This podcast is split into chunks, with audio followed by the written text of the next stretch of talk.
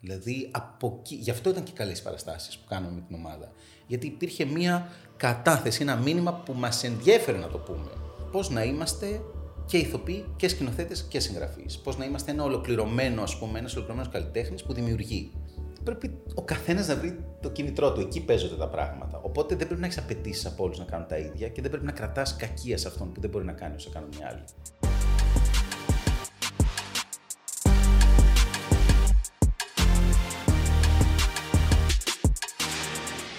Γεια σας και καλώς ήρθατε σε ένα ακόμα business talk. Είμαι ο Δημήτρης και όπως πάντα είναι μαζί μου ο Χάρης και ο Άλεξ. Γεια σας, παιδιά. Γεια σε όλους. Καλησπέρα. Και σήμερα έχω μαζί μας έναν άνθρωπο που εντάξει, δεν χρειάζεται τώρα ο Γιάννης ιδιαίτερης στάσης. Κομικό, ηθοποιός, YouTuber. Σίγουρα έχετε δει κάποια δουλειά του μπροστά γιατί είναι παντού. Ευχαριστούμε πάρα πολύ, Γιάννη, που είσαι μαζί μας. Σα ευχαριστώ. Είμαι παντού. Δεν θα μπορούσα να μην είμαι και εδώ λοιπόν. Οπότε... Ακριβώς. ευχαριστώ για την πρόσκληση. Και εμείς ευχαριστούμε πάρα πολύ. Και πραγματικά μπορεί να είχες αναρωτηθεί και εσύ ο ίδιος, μπορεί να αναρωτιέται και ο κόσμος τι δουλειά έχει τώρα ένας ηθοποιός, YouTuber, κωμικός με το business. Ναι, το αναρωτήθηκα, αλλά μετά σκέφτηκα ότι, όπως είπαμε κιόλας και εσύ, προσυζήτηση, όλα είναι business, όλα είναι οικονομικά, όλα είναι τέχνη, ψυχολογία. Οπότε όλα είναι όλα. Είμαστε εδώ να συζητήσουμε για όλα λοιπόν. Μας αρέσει πάρα πολύ κάτι που έχεις κάνει και γενικότερα αυτός είναι και ο σκοπός της εκπομπής να προωθήσουμε και κάποιες τέτοιες ενέργειες από ανθρώπου εισαγωγικά της διπλανής πόρτας που έχουν, κάνει, έχουν χαράξει ένα δικό τους δρόμο.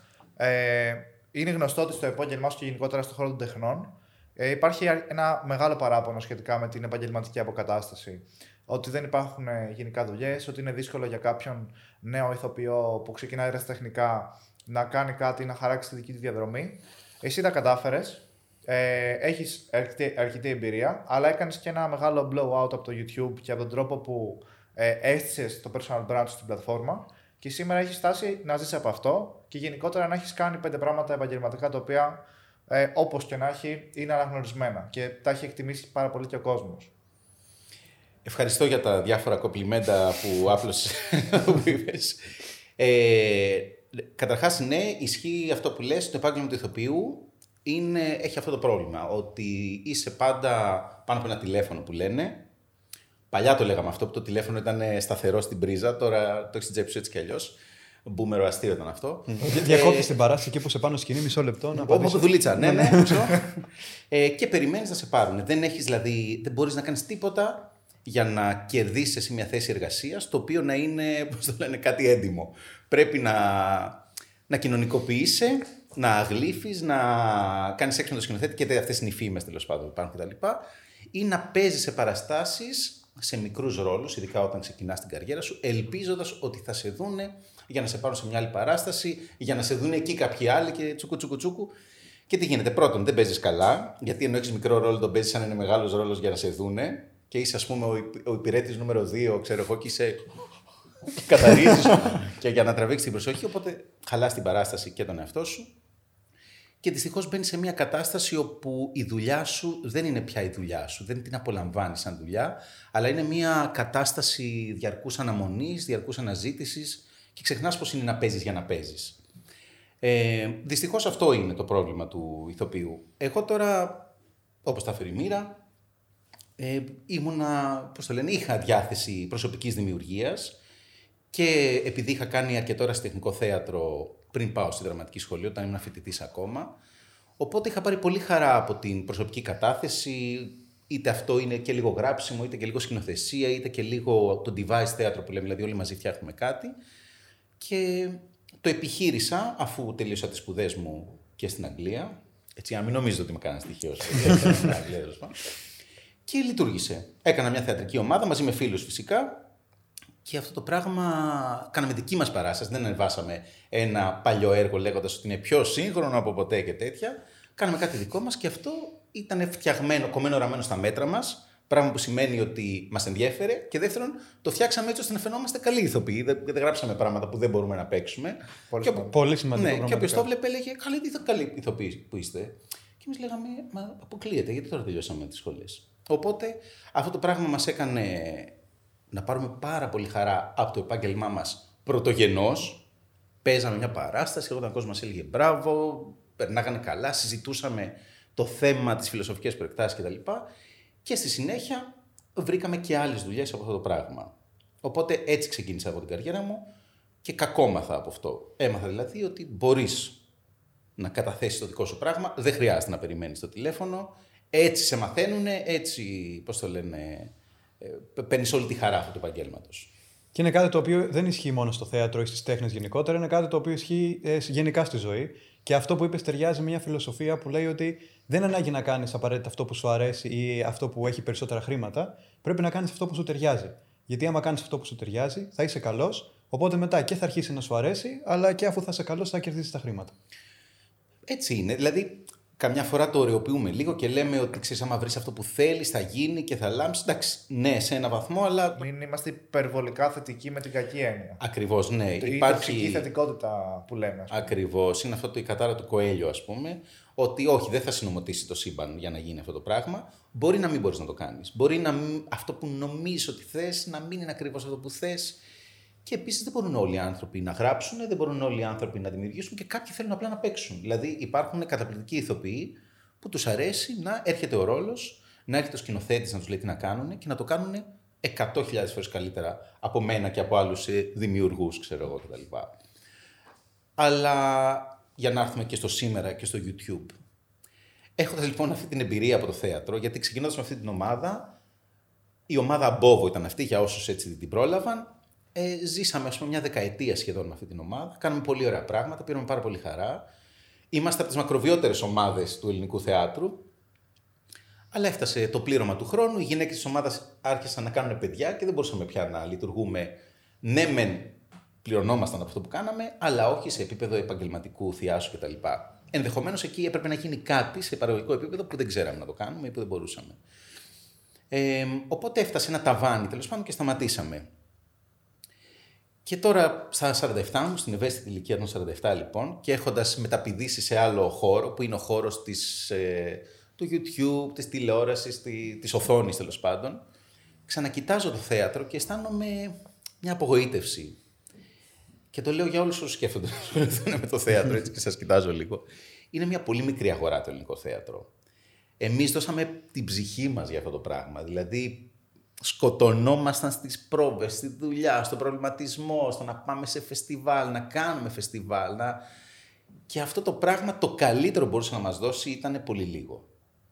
Ενώ τώρα ειδικά με τόσα τεχνικά μέσα που έχουμε, με κάμερες, με μικρόφωνα, με μοντάζ, με ηχοληψία, με εφέ, δεν ξέρω τι, μπορείς να κάνεις παπάδες στο χώρο του ίντερνετ, μπορείς να ανταμυφθείς πολύ καλύτερα και από άποψη κοινού και από άποψη χρημάτων και άστο το θέατρο, ρε παιδάκι μου. Δεν, ε, πρέπει να κάνεις ένα υβρίδιο με όλα αυτά, έτσι πιστεύω. Πιστεύεις ότι, δεν, δεν, ότι ενώ είπες καταθέσατε την ψυχή σας, κάνετε τα πάντα, αλλά παρόλα αυτά σας έδωσε πολύ λίγα. Αυτό έγινε επειδή δεν φτάσατε ποτέ στο επίπεδο που, είναι, που, είναι, που πρέπει να φτάσει κάποιος για να πάρει ή επειδή είναι τόσο μικρή η ελληνική αγορά που και στο peak σας να ήσασταν πάλι δεν υπήρχε ο, ο τρόπος να, να γίνει αυτό; Νομίζω ότι είναι και τα δύο. Δηλαδή υπάρχουν, ε, υ- υπάρχει ένα, ένας χώρος στην κορυφή αυτής της αγοράς που μπορείς να ζήσεις καλά και να πληρώνεσαι καλά και να έχεις σταθερό κοινό κτλ.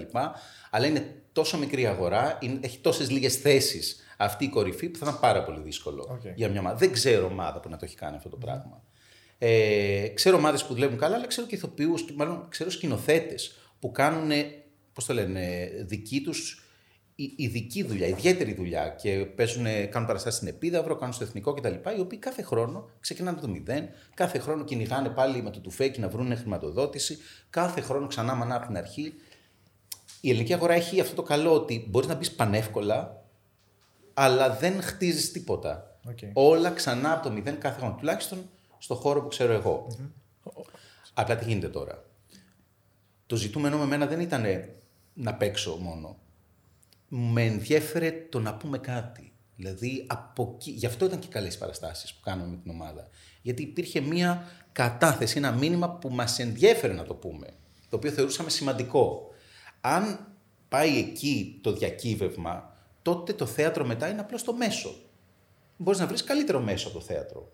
Μπορείς να το κάνεις, είπαμε, στο YouTube, μπορείς να το κάνεις στην τηλεόραση, στο ραδιόφωνο, στο, δεν ξέρω, με flash mob. Σε ένα podcast. Σε ένα podcast, ναι, θα το βρεις. Και πραγματικά πιστεύω ότι τα τεχνικά μέσα είναι τόσο διαθέσιμα αυτή τη στιγμή στην εποχή μας, μόνο που τα λέω τεχνικά, τεχνικά μέσα αισθάνομαι γέρος βέβαια, που μπορείς να φτιάξεις κάτι που δεν υπάρχει αυτή τη στιγμή. Ένα διαδραστικό show, πώς το λένε, που έχει και ίντερνετ και podcast και θέατρο και live poll και δεν ξέρω τι.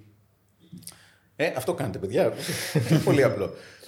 Που sky's the limit και είναι θέμα, πώς το λένε, προσωπικής όρεξης. Θεωρείς ότι οι σπουδές σου σε βοήθησαν να φτάσεις εδώ που είσαι τώρα; Γιατί πάντα είχατε την απορία αν, αν η υποκριτική σε βοηθάει όντως να γίνεις ηθοποιός ίσως στο επίπεδο που θέσει, είναι απλά κάτι να έχεις στο χαβ και όλα τα υπόλοιπα είναι στο, στο χέρι σου, ας πούμε. Εγώ καταρχάς σπούδασα μαθηματικά στο Πανεπιστήμιο της Πάτρας. Okay. Χρωστάω και 8 μαθήματα έτσι μεταξύ μας, να δεν τα Αλλά η ανασχόληση με τα μαθηματικά με βοήθησε πάρα πολύ okay. στο να αναπτύξω, ξέρεις, μία λογική, μία νοοτροπία. Ε, πρέπει να γίνει αυτό και μετά εκείνο και μετά το άλλο. Πρέπει να ορίσουμε πρώτα αυτό το πράγμα. Να και υπάρχει μετά... μια ακολουθία, ας πούμε. Ναι. Ορθολογική σκέψη. Ακριβώς, ναι. Ε, η οποία δεν είναι δεδομένη στην εποχή μας. το βλέπουμε αυτό παντού γύρω μας. Και ειδικά στο χώρο του θεάτρου, επειδή τι γίνεται, υπάρχει καλλιέργεια από διάβασμα θεάτρων κτλ. Αλλά υπάρχει τρομερή έλλειψη έως και ενοχοποίηση των θετικών επιστημών. Και καμιά φορά βλέπεις τέρατα όταν η συζήτηση πάει προς τα εκεί. Δεν θέλω να πω λεπτομέρειες. Ε, αλλά με βοήθησε πάρα πολύ και οι σπουδές που έκανα μετά στην Αγγλία, όπου εκεί είχα την τύχη να, να πάω σε μια σχολή όπου ήταν πολύ συγκεκριμένη η κατεύθυνσή της. Η σχολή αυτή ήταν σχολή σωματικού θεάτρου. Ε, προερχόταν από τη σχολή Λεκόκ στη Γαλλία που κάνει ένα παλιό θέατρο έτσι, από το τσίρκο, με κλόουν, με τέτοια πράγματα, αλλά με σύγχρονο στόχο. Σας έχω χάσει, το ξέρω, αλλά τέλος πάντων. Παίζω και κορίνες πάντως. ε, και αυτό που ήθελε να μας μάθει ο δάσκαλός μας ήταν πώς να είμαστε ε, και ηθοποιοί και σκηνοθέτες και συγγραφείς. Πώς να είμαστε ένα ολοκληρωμένο, ας πούμε, ένας ολοκληρωμένος καλλιτέχνης που δημιουργεί. Είτε είσαι απλά ηθοποιός, μας έλεγε, ας πούμε, ότι όταν πας σε μία ακρόαση, στόχος δεν είναι να καταλάβεις τι θέλει ο σκηνοθέτης και να μεταμορφωθείς σε αυτό. Είναι να πας και να κάνεις αυτό που εσένα σου αρέσει. Αυτό που σε κάνει ορατό. Να αγαπήσεις τη μανιέρα σου που λέμε στο θέατρο. Αν εσύ τη βρεις καταρχάς τη μανιέρα σου και την κάνεις καλά, ακόμα και αν δεν σε πάρει, τουλάχιστον σε θυμάται. Θα έχεις μία υπογραφή σαν ηθοποιός. Και όταν θα προκύψει ανάγκη αυτό το πράγμα, θα πούνε αυτό να θα πάρουμε. Αν προσπαθείς να μεταμορφωθείς και να γίνεις, πώς το ένα σακί που θα το γεμίσεις ο σκηνοθέτης, ας πούμε, θα είσαι ένας αόρατος άνθρωπος που ποτέ δεν θα κάνεις τίποτα. Αντιθέτως, αν αγαπήσεις τη μανιέρα σου και καταθέτεις μέσα από αυτό, τότε εξελίσσεσαι και εσύ ο ίδιος σαν δημιουργός. Γιατί σε αυτό που κάνεις σκηνικά, επεξεργάζεσαι τα πράγματα που σε προβληματίζουν εσένα σαν άνθρωπο, μεγαλώνει αυτό το πράγμα μαζί με σένα όσο οριμάζεις, όσο εξελίσσεται κτλ. Και αυτό μιλάω σε περίπτωση που δεν σκηνοθετείς ή γράφεις συγχρόνως. Αν το κάνεις αυτό, τότε μετά η σχολή μου έδωσε την αυτοπεποίθηση ότι μπορώ να το κάνω. Και γι' αυτό με το που γυρίσαμε στην Ελλάδα, φτιάξαμε αυτή τη θεατρική ομάδα. Οπότε είπες τώρα ότι ουσιαστικά έχεις αποκτήσει ε, γνώση σε ένα ευρύ φάσμα ε, και γενικότερα στη ζωή σου και μαθηματικά θετικές επιστήμες, αλλά και το θέατρο. Αλλά και στο θέατρο έμαθες και να γράφεις και να σκηνοθετείς και να παίζεις. Και Είχαμε... να κάνω προπολογισμού και να πηγαίνω να κάνω προσλήψεις και τα πάντα. Ακριβώς. Γι' αυτό λέμε ότι είναι business ε, όλο. Αλλά προηγουμένως είχες πει κιόλας ότι υπάρχουν κάποιοι που είναι πολύ καλοί στο να παίζουν και κάνουν μόνο αυτό. Άλλοι αντίστοιχα είναι πολύ καλοί στο να γράφουν και κάνουν μόνο αυτό. Οπότε και στο, στο πλαίσιο το σημερινό, στο πώς έχουν ε, γίνει τα πράγματα ουσιαστικά στην σημερινή κοινωνία, με όλα αυτά τα τεχνικά μέσα που είπαμε. Τελικά, τι θεωρείς ότι είναι το καλύτερο, να υπάρχει κάποια εξειδίκευση, δηλαδή κάποιος να εξειδικεύεται σε κάτι και να το κάνει καλά, ή να αποκτά ένα, ένα φάσμα γνώσεων, ας πούμε. Ε, υπάρχει τώρα και το Ευρυγνωσία, το, ένα βιβλίο που βγήκε από τις εκδόσεις Κλειδάριθμου.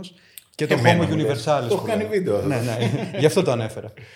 Εγώ είμαι πολύ υπέρ της ευρυγνωσίας έχει και αυτή τους κινδύνους της, αλλά για λόγους που αναφέρω στο βίντεο, μπορείτε να το δείτε τώρα, μην τα ξαναπείτε ναι, ναι, ναι. εδώ πέρα. Ε, σε κάνει, ειδικά στην εποχή μας, πιο ικανό άνθρωπο και όσον αφορά τις δεξιότητες και όσον αφορά τη, τη σκέψη. Τώρα, δεν ξέρω ποια είναι η απάντηση σε αυτό που λες. Και το ίδιο το βιβλίο λέει ότι τα θέλουμε όλα. Τα χρειαζόμαστε δηλαδή όλα στη ζωή. Και αυτούς που ασχολούνται με ένα πράγμα και το κάνουν τέλεια όσο κανένας άλλος, τους πλήρως εξειδικευμένους ανθρώπους, αλλά και τους ευρυγνώστες που είναι από πάνω και μπορούν να συντονίζουν πράγματα, έχοντας μερική γνώση πολλών πραγμάτων. Τώρα, για έναν νέο άνθρωπο που ξεκινάει, κάτι που ανέφερες, ε, είναι ότι βοηθάει να μην είσαι μόνος σου. Βοηθάει να ζητήσεις βοήθεια, να βρεις βοήθεια και να μοιραστείς το όραμά σου. Να μην γίνεις ένα μικρό αφεντικό, ας πούμε, από τα 22 σου, αλλά αν βρεις σε όσο πιο θεμελιώδες επίπεδο έχεις καταλάβει αυτό που θέλεις, τόσο πιο εύκολα θα μοιραστείς το γενικότερο όραμα.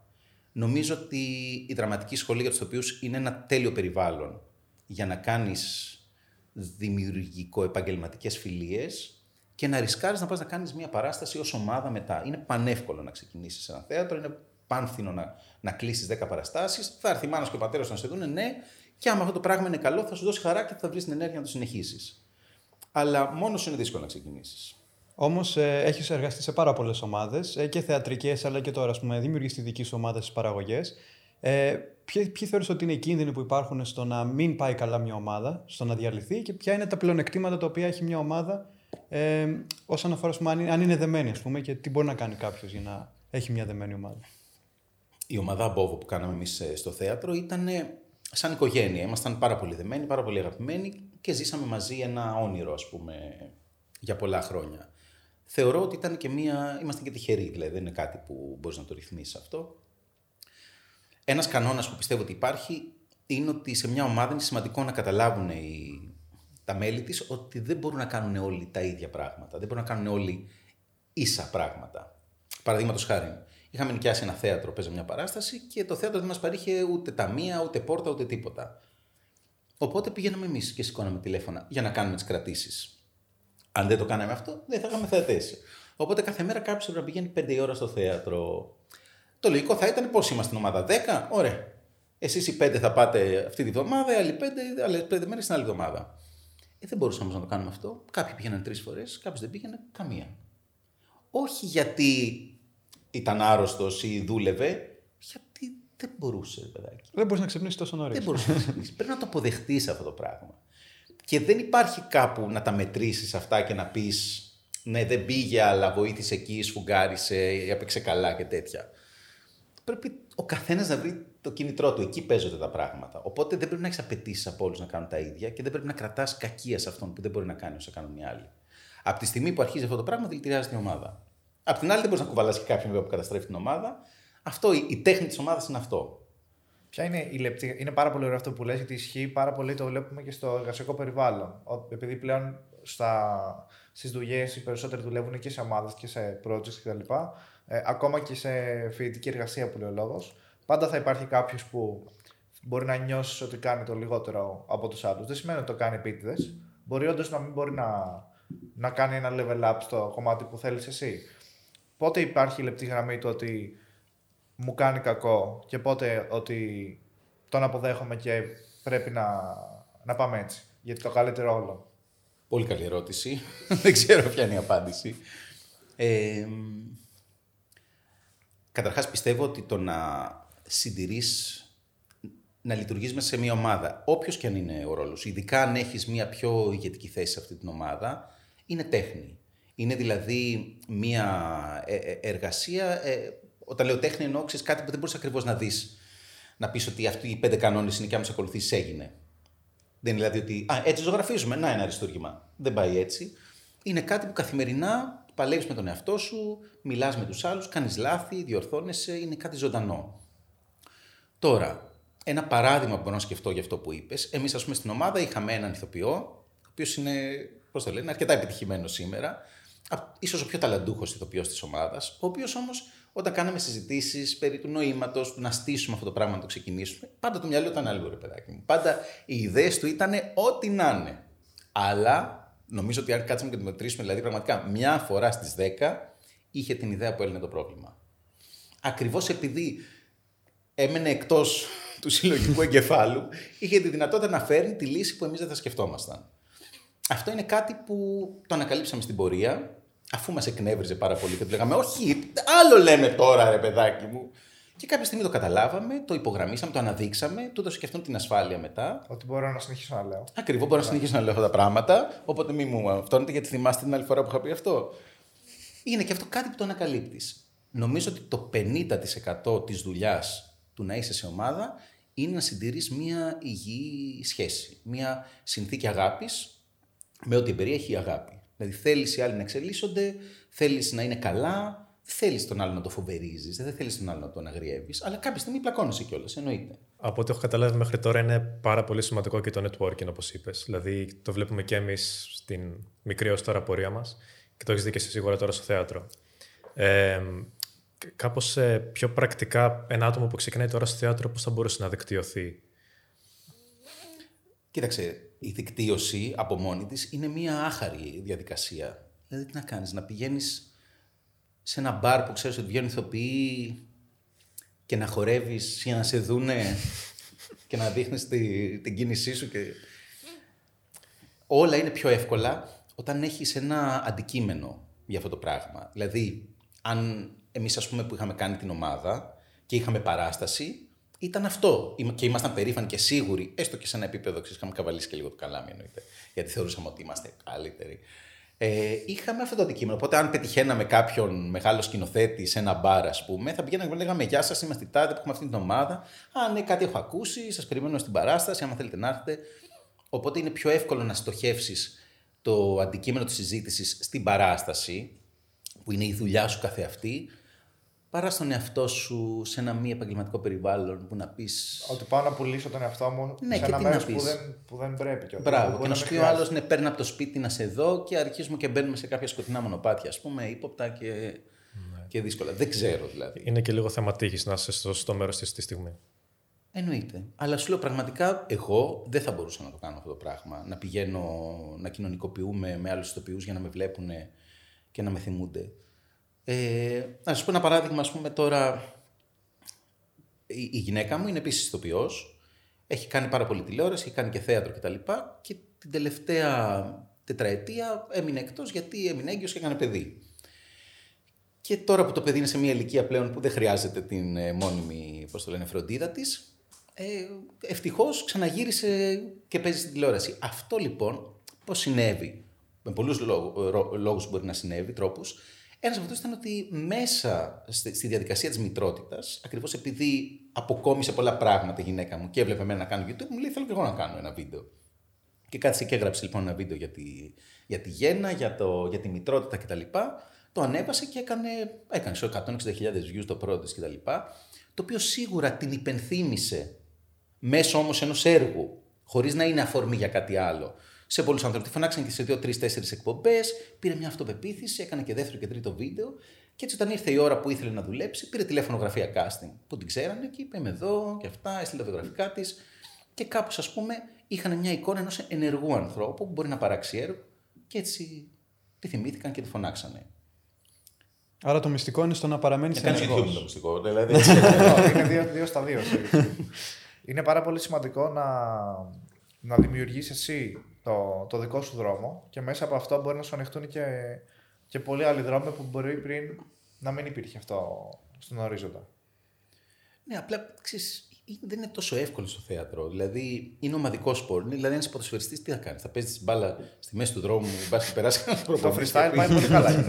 το, το freestyle. Ε, Είπες τώρα για τη γυναίκα σου που έγινε μητέρα. Αντίστοιχα έγινες και εσύ πατέρας. Αντίστοιχα. Ναι, ναι. Τι λέγε αυτό. Συνήθως έτσι πάει. Είναι οι ακολουθίες που λέγαμε. ναι, ναι, είναι, είναι λογική ακολουθία των μαθηματικών.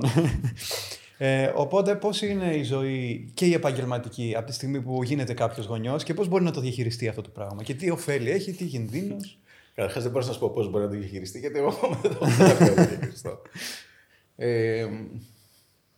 Ε, Λοιπόν, έχω πει διάφορες ατάκες κατά καιρούς. Καταρχάς, για να μιλήσουμε οικονομικά. Το παιδί, λοιπόν, είναι ε, η πιο ακριβή ευτυχία που είχα ποτέ στη ζωή μου. Είναι σαν να αγοράζεις, ρε παιδάκι μου, ένα πάρα πολύ ακριβό προϊόν, το οποίο όντως το καλύτερο κοστίζει πάρα πολλά λεφτά και ταξίζει. Το παιδί δηλαδή έρχεται και σου τους πόρους της ζωής τους απορροφά όλους. Την ενέργειά σου, τον ύπνο σου, τα συναισθήματά σου, όλα αυτά τα πράγματα σου τα αποδίδει πάρα πολύ και κάπως δεν υπάρχει επιστροφή. Δηλαδή με το που έρχεται το παιδί ξαφνικά έχει δεσμευτεί. Και με την καλή και με την κακή έννοια. Είναι τρομερό δηλαδή αυτό το πράγμα. Δεν είναι ότι έρχεται το παιδί ξαφνικά είσαι πανευτυχής. Θα δεις και αρνητικά συναισθήματα και θετικά συναισθήματα που δεν έχεις αναβιώσει. Εγώ τουλάχιστον, εμένα μου συνέβη, δεν ξέρω. Ε, καλά, για τον ύπνο και αυτά, κάτι θα έχετε ακούσει, φαντάζομαι, έτσι, ότι σταματάει να υπάρχει στη ζωή.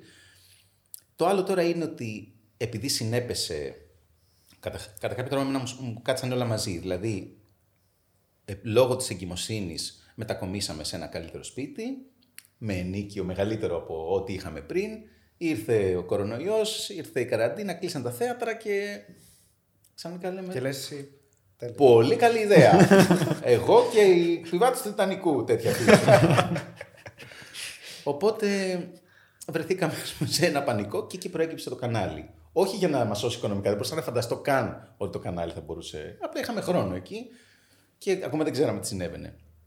Οπότε τι γίνεται; Καθώς έφευγε η καραντίνα λοιπόν και καταλάβαινα πόσο πολλή δουλειά θέλει πλέον η προσωπική, ο προσωπικός δρόμος του YouTube, ε, άρχισα να έχω μεγάλα conflict μεταξύ πατρότητας και επαγγέλματος. Γιατί εγώ μέχρι να γίνω πατέρας είχα συνηθίσει να δουλεύω 15 ώρες την ημέρα και όταν χρειαστεί και λίγο παραπάνω και τέτοια, ναι σε όλα, πάμε να κάνουμε και αυτό, να κάνουμε και εκείνο και πέντε τζάμπα και εκείνο και αυτό, γιατί ποτέ δεν ξέρεις τι θα γίνει κτλ.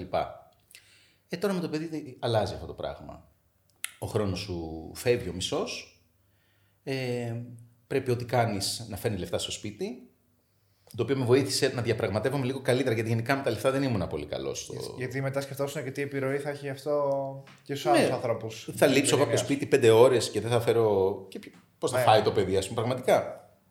Και σε βοηθάει γιατί λες τώρα αυτά δεν είναι δικά μου λεφτά. Αν είναι δικά μου λεφτά, είχα και λίγο ενοχές να ζητήσω παραπάνω. Αλλά τώρα λες, αντί να κάνω αυτό, μπορούσα να κάνω εκείνο. Και πραγματικά αρχίζεις και πιέζεσαι να τα βάλεις κάτω και να τα μετρήσεις. Είναι αυτό που λέμε στα οικονομικά το κόστος ευκαιρίας. Ακριβώς. Ε, και το άλλο είναι λοιπόν, το οποίο ακόμα δεν έχω βρει τη λύση, είναι ότι όταν δουλεύεις, είσαι εκεί, είσαι δημιουργικός, τα δίνεις όλα, αλλά έχεις ενοχές γιατί δεν πρέπει να χαιρετήσει το παιδί σου. Έφυγα νωρίς, ας πούμε, πριν ξυπνήσει, γιατί δεν με ξυπνήσει ο μικρός, έπρεπε να κάτσουμε να μιλήσουμε, να παίξουμε και μετά θα πάω πιο αργά στη δουλειά, στο γραφείο μου, θα κάτσω να γράψω και θα, με, και, ξέρεις, θα έχει διαλυθεί και λίγο και ο εγκεφαλός μου, επειδή τα είπαμε το πρωί και είπαμε ένα παραμυθάκι δύο και μεταμαλώσαμε γιατί δεν ήθελα να αλλάξει πάνω και τέτοια. Οπότε λες, θα φύγω 6,5 από το σπίτι και έχεις τύψεις. Και αντίστοιχα μετά γυρνάς σπίτι, λες: Δύο ώρα είπαμε θα γυρίσω σπίτι, δεν μπορώ να κάτσω τώρα. Και άφησες τα μισά το κείμενο. Και λε: Τώρα πρέπει να κάτσω άλλη μια ωρίτσα να το τελειώσω. Και έχεις τύψεις γι' αυτό. Οπότε είσαι ο επαγγελματίας και ο πατέρας, δύο διαφορετικοί άνθρωποι, οι οποίοι είναι αντίπαλοι και μαλώνουν για τον χρόνο. Και πρέπει να βρεις τη, τη λεπτή γραμμή της ισορροπίας, αν υπάρχει. Να βρεις κάπου να εμπλακώνονται. Να. Άρα, εν τέλει, μια έννοια η οποία είναι πάρα πολύ ε, επίκαιρη τώρα στην εποχή μας, το work-life balance.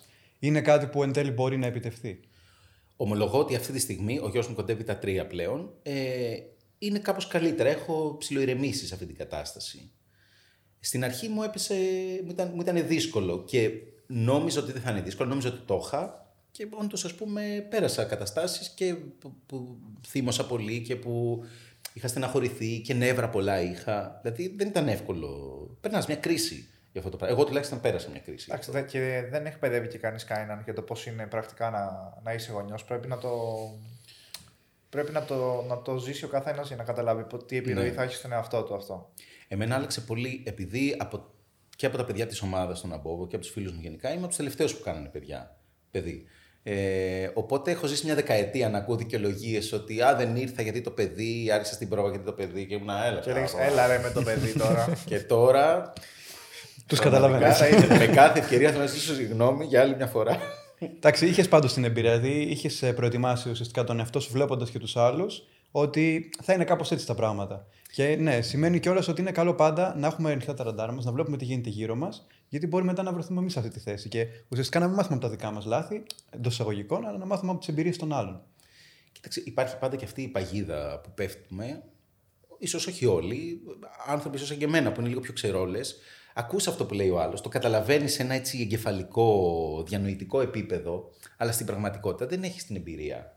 Και όταν το ζεις, εκπλήσεσαι. Και πας να το, να το πεις και συνειδητοποιείς ότι λες αυτά που σου λέγανε οι άλλοι. Και λες, α, αυτό, α, αυτό, α, αυτό εννοούσα. Α, τω- τώρα κατάλαβα. Θυμάσαι σου πει ότι κατάλαβα; Τώρα κατάλαβα τελικά.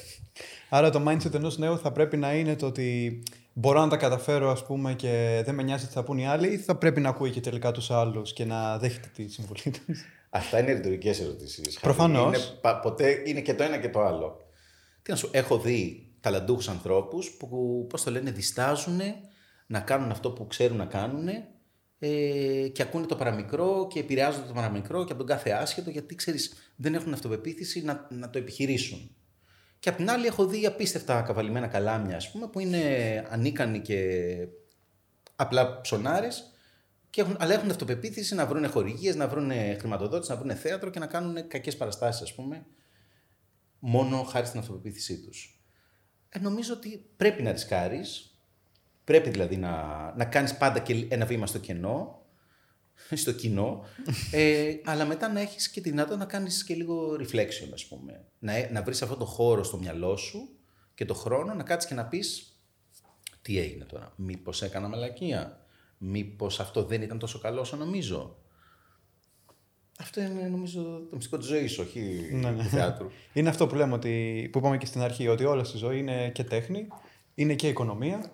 Είναι πράγματα τα οποία δυστυχώς όμως δεν τα μαθαίνουμε. Δηλαδή δεν, δεν υπάρχει, δεν ξέρω σε άλλες χώρες πώς είναι η κατάσταση, αλλά στην Ελλάδα δεν σε εκπαιδεύει κανείς ούτε στο. Ε, ουσιαστικά ούτε στην τέχνη υπάρχει εκπαίδευση θεατρική παιδεία, δεν υπάρχει ούτε οικονομική παιδεία, παύλα επιχειρηματική. Και δεν υπάρχει και αυτό που μα δεν σε εκπαιδεύει κάποιος να γίνεις γονιός, δηλαδή να διαχειρίζεσαι τις διαπροσωπικές σου σχέσεις. Πάρα πολύ ωραία τα λες. Ε, Όντως, στη σχολή που πήγα, δεν θα πω ονόματα εδώ, τα έχω πει αλλού εξαλλού, δεν μας μάθανε πώς να παίζουμε θέατρο, παιδιά. Κάναμε ξυφασκία, κάναμε χορό, μπαλέτο, κινησιολογικό αυτοσχεδιασμό, γκράχαμ, λάμπαν, κινησιολογικά είναι όλα αυτά. Ε, τοποθέτηση φωνής, τραγούδι κτλ. Αλλά υποκριτική, υποκριτική, πώς παίζω, δεν μάθαμε. Ακόμα και η τεχνική που μας έμαθε ο δάσκαλος, ο μεγάλος αυτός άνθρωπος του θεάτρου, ήταν κάπως, ξέρεις, σαν να μας δίνει σταγόνες από κάτι που δεν μπορούμε να καταλάβουμε και θα το καταλάβουμε αργότερα. Στην Αγγλία με μάθανε πώς να παίζω. Με μάθανε πώς να παίρνω ένα κείμενο και να το παίζω. Και γι' αυτό πας στην Αγγλία και βλέπεις παραστάσεις που και ο τελευταίος πυροσβέστης, ας πούμε, παίζει καλά. Και πας στην Ελλάδα και βλέπεις παραστάσεις και ήδη από τον τρίτο ρόλο αρχίζουν. Και λες, γιατί μιλάει έτσι αυτός, ξέρω εγώ. ναι. Αντίστοιχα, κανείς δεν σου μαθαίνει να γίνεις γονιός, κανείς δεν σου μαθαίνει πώς να ζεις τη ζωή.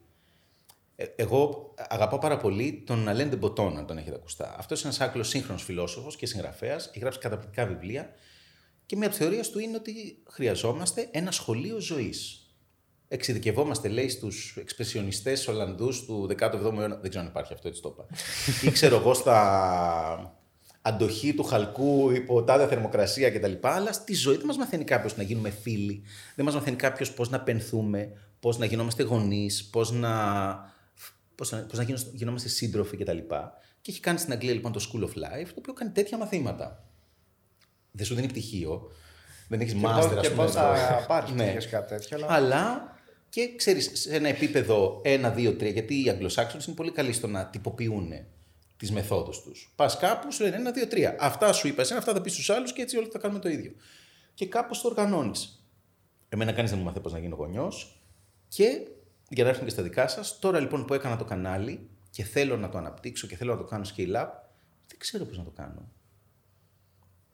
Και πώς το λένε, βιώνω και μια απογοήτευση γιατί νόμιζα ότι γενικά όλα τα ξέρω και ότι θα τα καταφέρω. Και παιδιά, είμαι, χτυπάω τον ίδιο τοίχο εδώ και ένα χρόνο. Δεν ξέρω business. Είναι, δεν ξέρω τι δεν ξέρω καν για να πάω παρακάτω. Ναι, είναι κάτι άγνωστο το οποίο, είναι άμα δεν ξέρεις κάποιες ναι. έννοιες. Και είναι και αυτό που λέμε και εμείς για τη σχολή, ότι ούτε, ούτε μας η σχολή μας έμαθε πώς να κάνουμε και μια επιχείρηση. Ήταν όπως είπες και εσύ για το θέατρο, ήταν κομμάτια. Δηλαδή, μαθαίνεις λίγο λογιστική, μαθαίνεις λίγο μαθηματικά, μαθαίνεις λίγο ε, ψυχολογία καταναλωτή. Αλλά το πώς θα τα συνδυάσεις όλα αυτά δεν το μαθαίνεις. Ναι. Άρα σου δίνουν ουσιαστικά ερεθίσματα, αλλά τουλάχιστον εμείς είχαμε το πλεονέκτημα ότι είχαμε μια εισαγωγή σε, σε αυτές τις έννοιες. Οπότε τώρα μπορούμε λίγο πιο εύκολα να, να βρούμε και το τι δεν ξέρουμε και πώς να το, να το βρούμε. Και ζούμε σε μια εποχή όπου ε, πρέπει να διαχειριστείς τον εαυτό σου ως brand, ως business. Ε, δηλαδή είναι όλο και πιο εξατομικευμένα τα μέσα, οπότε όλο και πιο πολύ μπορείς να κάνεις δικά σου πράγματα. Είτε είσαι τραγουδιστής, είτε ηθοποιός, είτε είσαι μάγειρας, είτε είσαι αθλητής, είτε είσαι. Γενικά μπορείς να χτίσεις πιο εύκολα. Πιο εύκολα είναι σχετικό το εύκολο. Μπορείς πιο, έχεις μέσα να αναδείξεις περισσότερο τον εαυτό σου αν η δουλειά σου βασίζεται στο προσωπικό σου brand, όπως είναι για παράδειγμα στο, στη δική σου περίπτωση. Θεωρώ ότι το έχεις κάνει, το έχεις αξιοποιήσει πολύ καλά μέχρι τώρα. Σε ευχαριστώ πολύ. Αλλά ε, αυτό που θέλω να πω είναι ότι ζούμε σε μια εποχή, χάρη στο Ιντερνετ κυρίως, τρομερής αποκέντρωσης. Δηλαδή δεν χρειάζεται πλέον να, να πας να δουλέψεις την τάδε εφημερίδα για να είσαι δημοσιογράφος. Μπορείς να είσαι freelance σε πολύ περισσότερα επαγγέλματα από ό,τι πριν από 20-30 χρόνια. Mm-hmm. Το οποίο σημαίνει όμως ότι πρέπει να διαχειριστείς τα λογιστικά σου, τα συμβόλαιά σου, τα οικονομικά σου κτλ. Ποιος σε μαθαίνει για αυτό το πράγμα; Το YouTube. Μπαίνει business review. Μερικές φορές. κάποια, κάποια podcast, κάποια YouTube, αλλά γενικότερα. Tutorials. Από ενδό. Από γνωστούς. Ναι, αλλά ποιο- έχει tutorial να σου πει ελληνική λογιστική. Εμάς στη σχολή στην Αγγλία, παιδιά, εν έτη 2002, Είχε μας ελληνική κάνανε λογιστική. business.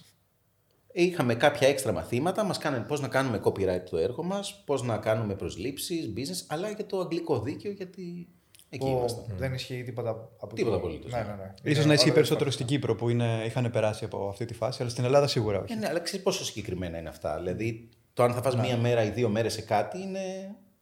Ναι, ναι. Να, να σου κάνω μια φιλοσοφική ερώτηση γιατί κολλάει με αυτό που λέγαμε πριν. Ε, θεωρείς ότι ηθοποιός κάποιος γίνεται ή γεννιέται; Πολύ κλασική ερώτηση. Έχω, δει, έχω ένα φίλο, ας πούμε, με τον οποίο κάναμε μαζί ερασιτεχνικό θέατρο όταν ήμουν στην Πάτρα, που δεν τα έλεγε, ρε παιδάκι μου, που λέμε. Δεν, ε, αλλά το ήθελε τόσο πολύ και το πάλευε τόσο πολύ, οπότε μέσα σε αυτά τα χρόνια που ήμασταν στην ομάδα βελτιώθηκε και νομίζω ότι την τελευταία χρονιά έπαιξε και ένα καλό πρωταγωνιστικό ρόλο και ήταν πάρα πολύ καλός. Γεννήθηκε, έγινε, δεν ξέρω. Ε, νομίζω, για, γι' αυτό σου λέω, δεν είναι αστεία ερώτηση το τι είναι ηθοποιός. Πάμε στο τι θες να κάνεις βασικά.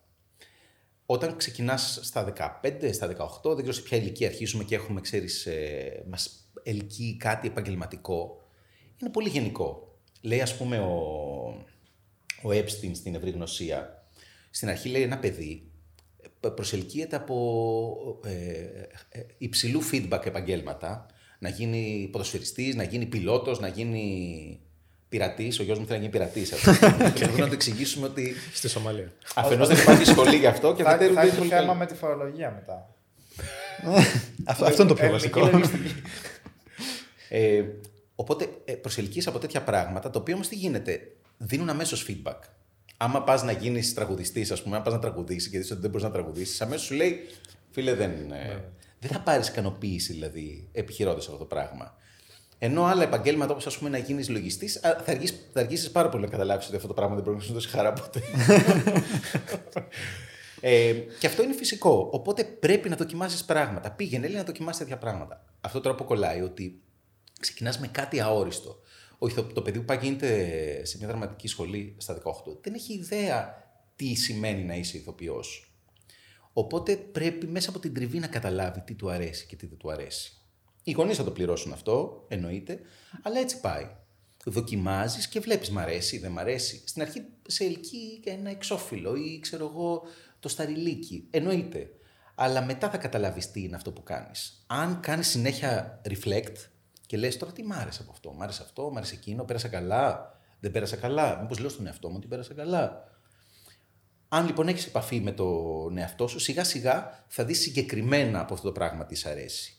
Και θα ελιχθείς μέσα σε αυτό το χώρο και θα δεις, Α, τελικά αυτό μου αρέσει. Θέλω να γίνω σκηνοθέτης τελικά. Ή θέλω να γίνω. Μ' αρέσει τόσο πολύ το φως, θέλω να γίνω φωτιστής. Πολύ κακό αστείο για podcast αυτό. ε, ή θα το εγκαταλείψεις και θα κάνεις κάτι άλλο. Οπότε ουσιαστικά κάτι άλλο που δεν μας μαθαίνουν σίγουρα καλά είναι ο επαγγελματικός προσανατολισμό. Γιατί βλέπουμε ότι πάρα πολλά παιδιά τώρα ξεκινάνε και πιέζονται, ας πούμε, τους πιέζουν. Πρέπει να διαλέξεις πριν τις πανελίνε τι θα κάνεις γιατί να περάσεις σχολή και αυτό θα ακολουθήσει όλη σου τη ζωή. Και δεν τους λέει κανείς ότι μπορείς να δοκιμάσεις πράγματα, ότι δεν είναι αργά, ας πούμε. Ότι μπορεί να σπουδάσεις αυτό και μετά να σπουδάσεις κάτι άλλο ή επαγγελματικά να κάνεις κάτι διαφορετικό. Ε, Εγώ, παιδιά που μεγάλωσα στα 80s, εμείς θεωρούσαμε να σπουδάσεις κάτι αλλιώς θα καταλήξεις στον δρόμο, πρώτα απ' Άστρος. όλα. Ναι. Ε, και δεύτερον, βρες κάτι να κάνεις για όλη σου τη ζωή. Που, στην εποχή Άλλη μας- φιλοσοφία τότε, ναι.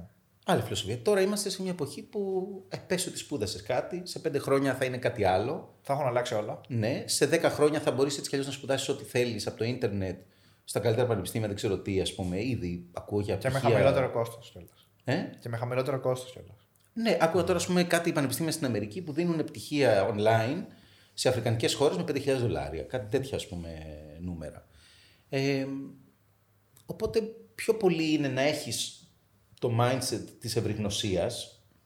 Ο κόσμος αλλάζει, αλλάζει εσύ, αλλάζει το επάγγελμά σου. Αλλά όσο πιο... Θα πω ένα παράδειγμα τώρα του Σάιμον Σίνεκ που φαντάζομαι Ναι, ναι, είναι... είναι- και αυτός στο χώρο σας έτσι. Είναι ο αγαπημένος μου. εμένα. Και εμένα είναι. Ε, ο οποίος έχει αυτό το περίφημο παράδειγμα που σίγουρα κάπου το έχετε πει, οπότε απλά θα το επαναλάβω για τους θεατές σας, με το χρυσό κύκλο. Είναι τρεις κύκλοι, λέει. Έξω, απ' έξω είναι το τι κάνουμε. Στη μέση είναι το πώς το κάνουμε και στο κέντρο είναι το γιατί το κάνουμε. Ε, η IBM, ας πούμε, λέει πουλάει υπολογιστές. Αυτό είναι το τι. Και η Apple πουλάει υπολογιστές. Αλλά η Apple λέει. Α, η IBM έχει επίσης τους καλύτερους. Το πώ είναι με τους καλύτερους, λέει. Ε, Πώς το λένε, μηχανικούς. Και η Apple έχει τους καλύτερους μηχανικούς. Αλλά εκεί που κερδίζει η Apple είναι στο γιατί. Γιατί θέλει να αλλάξει τον κόσμο. Και επειδή εσύ ταυτίζεσαι με το γιατί της Apple, θα πάρεις και σεσουάρα από την Apple. Θα πάρεις και μπριζόλα Θα από την πληρώσεις Apple. κάτι παραπάνω. για Και να- θα πληρώσει κάτι παραπάνω. Το ακριβώς. πάρεις. Και το άλλο παράδειγμα που λέει είναι ότι ο, ο Martin Luther King δεν είπε I have a plan, είπε I have a dream. Ναι, Μας πούλησε το γιατί του. Αυτό λοιπόν πρέπει, άσχετα με την εμπορική αξία αυτού του πράγματος και τη μαρκετίστικη, είναι και στον εαυτό σου. Εσύ πρέπει να βρεις το γιατί σου. Το ηθοποιός είναι το τι ή το πώς. Το θέλω να πω αυτό, θέλω να αλλάξω τον κόσμο, θέλω να μιλήσω γι' αυτό, αυτό με καίει. Αυτό είναι το γιατί σου. Και αν βρεις το γιατί σου, μετά θα έχεις πολλές επιλογές στο πώς και στο τι. Ακριβώς. Είναι το όραμα ουσιαστικά που λέμε και στις επιχειρήσεις. Κάθε επιχείρηση βγάζει μια δήλωση στο, στο site. Το όραμά μας είναι αυτό. Ακριβώς. Αλλά πρέπει να το πιστεύεις κιόλας. Να μην Πρέπει να το είναι πιστεύεις και να μην είναι. Απλά για να το αυτούς να πιάσουμε για τους άλλους. Αυτό. Εγώ, ας πούμε, παρατήρησα ότι. και τώρα, ας πούμε, βγαίνοντας από το θέατρο, γιατί όσο ήμουν στο θέατρο, νόμιζα ότι αυτό ήθελα να κάνω. Εμένα με ενδιαφέρει να μιλάω στον κόσμο και να τους λέω πάρα πολύ χρήσιμα πράγματα που θα τους κάνουν τη ζωή καλύτερη και θα πούνε βέβαια εντάξει, μας το προσαρκαψάνει όμως. Έχει ένα στοιχείο ψώνιο. Αυτό επομένως δεν, δεν χρειάζεται να το κάνω μόνο μέσα από το θέατρο. Μπορώ να το κάνω από πάρα πολλού χώρου. Και με άλλα μέσα. Ναι.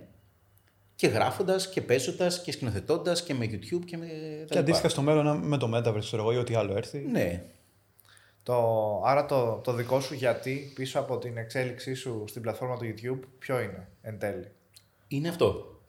Δηλαδή, κοίταξε, να το πάρουμε έτσι και λίγο ψυχαναλυτικά. Προφανώς έχω κάποιο θέμα και θέλω ο κόσμος να με θαυμάζει. Και αυτό το διαπιστώσαμε στη δραματική σχολή μπαίνοντας. Εγώ μπήκα στα 25 στη δραματική σχολή. Και επειδή βλέπαμε αγοράκια κοριτσάκια στα 17 και στα 18, πόσο να είναι αυτή η εφταετία έχει μια διαφορά. Ε, που λέγανε πόσο πολύ αγαπάνε το θέατρο. Έτσι. που ενδεχομένως και εγώ να το έλεγα στα 18, αλλά στα 25 δεν το πίστευα αυτό το πράγμα. Και ξέραμε πιο καλά ότι. Όχι, μάλλον είμαστε λίγο ψώνια. Έχουμε έρθει εδώ γιατί θέλουμε να μας βλέπει ο κόσμος. Α μην κοροϊδευόμαστε. Τι αγαπάμε. Τι θα πει αγαπάω το. Τι αγαπάς. Τις κουρτίνες; Θέλεις να βγαίνεις στη σκηνή και κάτι σου δίνει αυτό ρε παιδάκι. Αλλά αισθανόμουν ενοχές να το κάνω αυτό το πράγμα. Μου φάνηκε πολύ εγωιστικό. Οπότε λέγαμε αυτό με την τότε παρέα μου τέλος πάντων, τουλάχιστον να έχουμε να τους δώσουμε κάτι σημαντικό. Αφού αυτοί έρχονται και μας δίνουν την προσοχή μας, προσοχή τους και αυτό είναι κάτι τόσο ενοχοποιητικό, τόσο, πώς το λένε, αμαρτωλό, τουλάχιστον να το αντισταθμίσουμε με κάτι σημαντικό. Και κάπως αυτό μου κούμπωσε εμένα και με ενδιαφέρει κιόλας. Δηλαδή αισθάνομαι τέτοια ντροπή που αποζητάω την προσοχή του κόσμου, που αισθάνομαι ότι πρέπει να τη αντισταθμίσω με κάτι πάρα πολύ σημαντικό. Να του δώσει αξία που λέμε. Ναι. Ακριβώς. Ο- Και το κάνω και πιο συγκεκριμένο. Ότι εγώ, παιδιά, έχω μία γνώση αυτή τη στιγμή. Βρήκα κάτι, μπορεί να κάνω λάθος, αλλά εγώ το πιστεύω και μάλιστα σας το λέω με το ρίσκο του ότι σας λέω κάτι προσωπικό. Διάβασα αυτό και είπα πλάκα, ρε παιδάκι, και θέλω να σας το πω. Αυτό με, με- είναι ειλικρινές από μέρους μου. Ε, με κινητοποιεί να ασχοληθώ, να γράψω, να μοντάρω, να κάνω, να δείξω κτλ. Και άμα πάρω ανταπόκριση από αυτό, θα τη χαρώ χωρίς ενοχές. Κάπως έτσι εγώ το τοποθετώ το γιατί μου λοιπόν. Πολύ ωραία.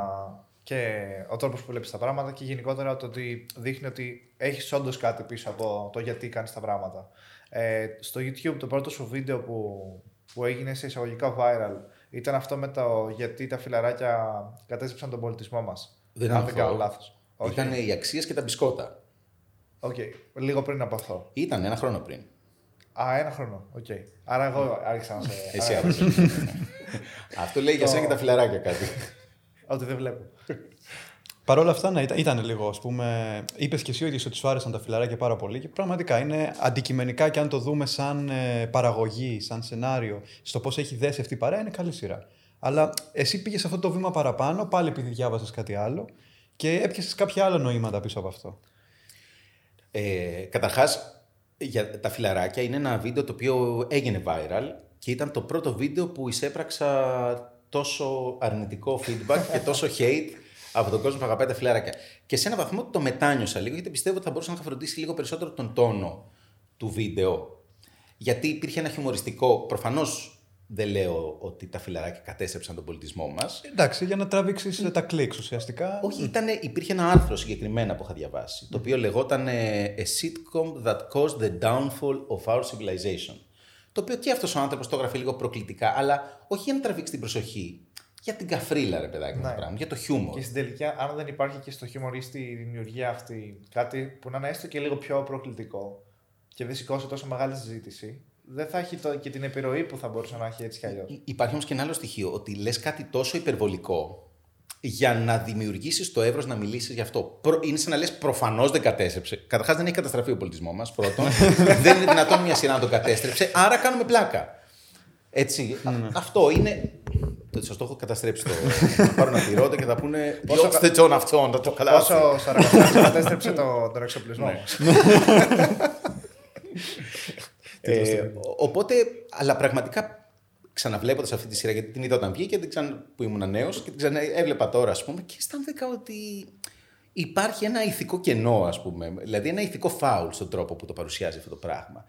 Και ξέρεις, πάλι και εγώ ήθελα να το πω, ρε παιδάκι μου, παιδιά, αυτό το πράγμα κάνει και ένα κακό. Το βλέπουμε, το βλέπουμε, το βλέπουμε. Λέμε, αλλά καλλιεργεί ένα ήθος αυτή η σειρά, με το οποίο εγώ διαφωνώ. Και ήθελα να το συζητήσω. Αλλά καμιά φορά τι γίνεται. Όταν αγαπάμε κάτι, θέλουμε να είναι τέλειο. Δεν μπορούμε να δεχτούμε ότι έχει ατέλειες. Και φυσικά όταν μισούμε κάτι, θέλουμε να είναι χάλια. Δεν μπορούμε να δεχτούμε ότι αυτός ο άνθρωπος που μισούμε είναι καλλιεργημένος ή είναι έξυπνος. Πρέπει να είναι και βλάκας και ακαλλιέργητος και βρωμιάρης και ε, δεν ξέρω τι, ας Όλα. πούμε. Γιατί έτσι είναι πιο εύκολος ο κόσμος. Οπότε, ναι, παιδιά, sorry, το Friends είναι έτσι. Να σα πω, δείτε το βίντεο και πείτε μου, βρίστε με. Το... ήταν καταπληκτικό γιατί ήταν, το, όπως κατάλαβες και από την ερώτηση που σου έκανα πριν, ήταν το πρώτο βίντεο που σε πέτυχα και ενώ δεν είχα δει, δεν είχα δει καθόλου Friends αλλά είχα απλά μια εικόνα και μια γεύση, μου πέρασε ακριβώς αυτό που ήθελες και εντυπωσιάστηκα γιατί εντυπωσιάστηκα με το content του καναλιού σου. Δεν είχα ξαναδεί κάτι παρόμοιο στο ελληνικό YouTube ε, και αυτό μου έκανε και να μου τραβήξει τόσο πολύ το ενδιαφέρον για να ψάξω και γενικ- γενικότερα να σε παρακολουθώ από ένα σημείο και μετά. Και είναι και αυτό που σου είπα στην, στο ξεκίνημα, ξεκίνημα στο intro, ότι μ' άρεσε που σαν να έβαλες μια δικιά σου γραμμή δημιουργικότητας κάτω και να είπες ότι εγώ θέλω να κάνω αυτό, με εκφράζει αυτό, θα το επικοινωνώ έτσι. Ξε, βλέπεις κάποια πράγματα και λες είναι σαρακατσάνες, τέλος. Ε, τώρα πάνω σε αυτό, ας πούμε, πάλι σαν συμβουλή, όχι συμβουλή, σαν ξέρεις. Ε, εντάξει, συμβουλή τώρα, το παραδεχτώ. Σε τέτοια ηλικία μπορώ να λέω συμβουλές. ε, Προς ένα νέο δημιουργό, content creator κτλ. Αν μπεις στη διαδικασία να πεις τι, τι πουλάει αυτή την περίοδο, τι βλέπει ο κόσμος εδώ, πάω να κάνω κάτι τέτοιο, καταστράφηκες κατά τη γνώμη μου. Γιατί αν πας να κάνεις κάτι, επειδή θέλει και πολλή δουλειά αυτό το πράγμα, έτσι. Και στο YouTube και στο TikTok και στο Instagram και παντού. Το να κάνεις content είναι δουλειά. Αν λοιπόν αυτό το πράγμα δεν σ' αρέσει, ε, δεν θα αντέξεις πολύ. Αν κάνεις κάτι επειδή τώρα ο κόσμος θέλει αυτό, πάμε να κάνουμε αυτό, ε, θα κουραστείς, θα εξαντληθείς, δεν θα έχεις έμπνευση, θα καείς, θα πάθεις burnout, ας πούμε, για κάτι που δεν σ' αρέσει. Πρέπει να βρεις εσύ τι θες να κάνεις και άμα βρεις κάτι που θες να κάνεις, τουλάχιστον θα έχεις όρεξη να το κάνεις. Και στην πρώτη δυσκολία δεν θα το παρατήσεις και κατευθείαν. Που είναι Ακριβώς. πολύ σημαντικό γιατί η πρώτη δυσκολία αργά ή γρήγορα θα έρθει και θα είναι και δύσκολη. Ακριβώς. Ε, οπότε με αφορμή τώρα και αυτό το βίντεο που είπαμε, εγώ επειδή είμαστε και business εδώ πέρα, θέλω να σου κάνω πάλι μια φιλοσοφική ερώτηση, μου αρέσουν αυτές. Ποια πιστεύεις ότι είναι η σχέση την οποία έχει ε, ο χώρος του θεάματος, θέατρο, κινηματογράφος και γενικότερα ό,τι, ό,τι παράγεται ας πούμε, και καταναλώνει ο κόσμος, με την εικόνα που έχει για την οικονομία και τις επιχειρήσεις. Και αν το ένα επηρεάζει το άλλο. Πολύ ωραία ερώτηση. Και δύσκολη, από ό,τι κατάλαβα. Θα πάρω το 50-50. Έχεις ένα τηλεφώνημα μα. Κοίτα, ε, ο κοινός παρονομαστής όλων αυτών είναι η- ο κόσμος, η κοινωνία που ζούμε έτσι και οι, οι αξίες που έχει στην εκάστοτε χρονική περίοδο. Παραδείγματος χάρη, ε, η, η εποχή που ζούμε τώρα είναι μια εποχή, η post-truth εποχή. Προσπαθούμε να διαχειριστούμε η αλήθεια σου, η αλήθεια μου. Δεν υπάρχει κάτι αντικειμενικό που όλοι λέμε ότι αυτό είναι. Και λες, καλά, αυτοί, αυτοί αυτό πιστεύουν, ότι είναι χαζοί κτλ. Και, και παθαίνουμε σοκ. Σε αυτή την περίοδο, περίοδο λοιπόν γεννήθηκε το Game of Thrones ας πούμε. Που είναι μια σειρά όπου ανατρέπει τις, τις ταυτότητες που είχαν παλιά οι ήρωες. Ας πούμε έχεις έναν ήρωα, δεν ξέρω αν έχετε δει Game of Thrones. Έχω, μπορούμε να μιλήσουμε μαζί. Τέλεια.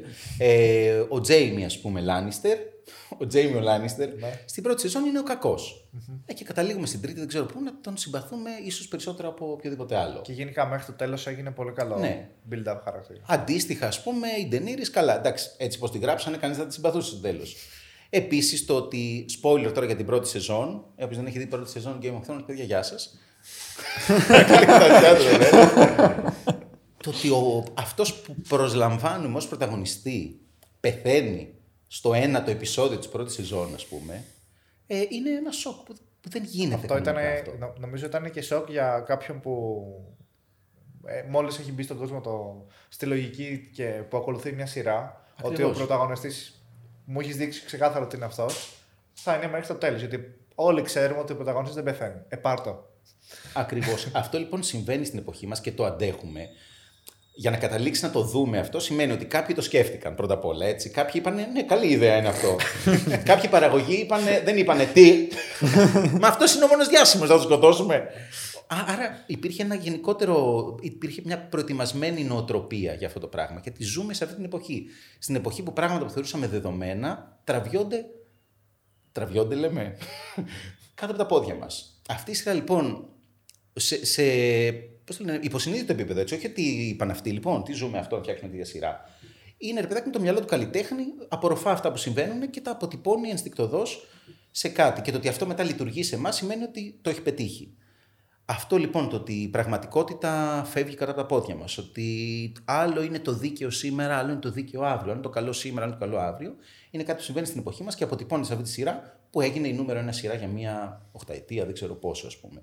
Αν είχε γίνει άλλη εποχή, δεν νομίζω ότι θα το βλέπαμε. Θα λέγαμε τι; Ή δεν θα, ή δεν θα γυριζόταν έτσι, θα ήταν ακόμα ο Ned Stark, θα, ακόμα αυτόν θα βλέπαμε. Πρωταγωνιστή. Τώρα είναι όλα ρευστά ουσιαστικά και Ακριβώς. αλλάζουν από στιγμή σε στιγμή. Οπότε με αυτόν τον τρόπο πιστεύω ότι η κουλτούρα αποτυπώνει αυτό που συμβαίνει στην κοινωνία. Πιστεύω λοιπόν ότι κάτι αντίστοιχο θα συμβαίνει και στην επιχειρηματικότητα. Οπότε αυτό είναι μάλλον.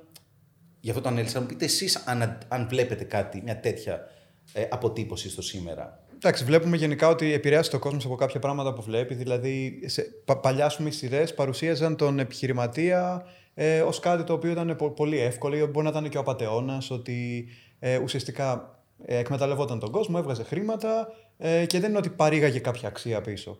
Ενώ τώρα σιγά σιγά δε- δε- εντάξει, δεν έχω παρακολουθήσει κάτι που να δείχνει ξεκάθαρα ας πούμε, το, το πώς είναι η ζωή του επιχειρηματία να φτιάχνει επιχείρηση, αλλά βλέπω ότι εστιάζουν περισσότερο και στην ανθρώπινη πλευρά. Δηλαδή οι χαρακτήρες πια δεν είναι αυτοί οι ξύλινοι χαρακτήρες ότι αυτός είναι έτσι και δεν έχει κάποια άλλη ιδιότητα.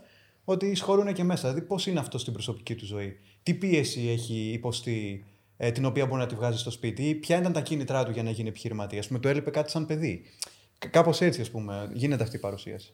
Ε, τώρα, ας πούμε, τον τελευταίο χρόνο είδα δύο σειρές, οι οποίες είχαν την ίδια υπόθεση. Η μία ήταν η ιστορία του WeWork και η άλλη ήταν η ιστορία της ε, Θέρανος.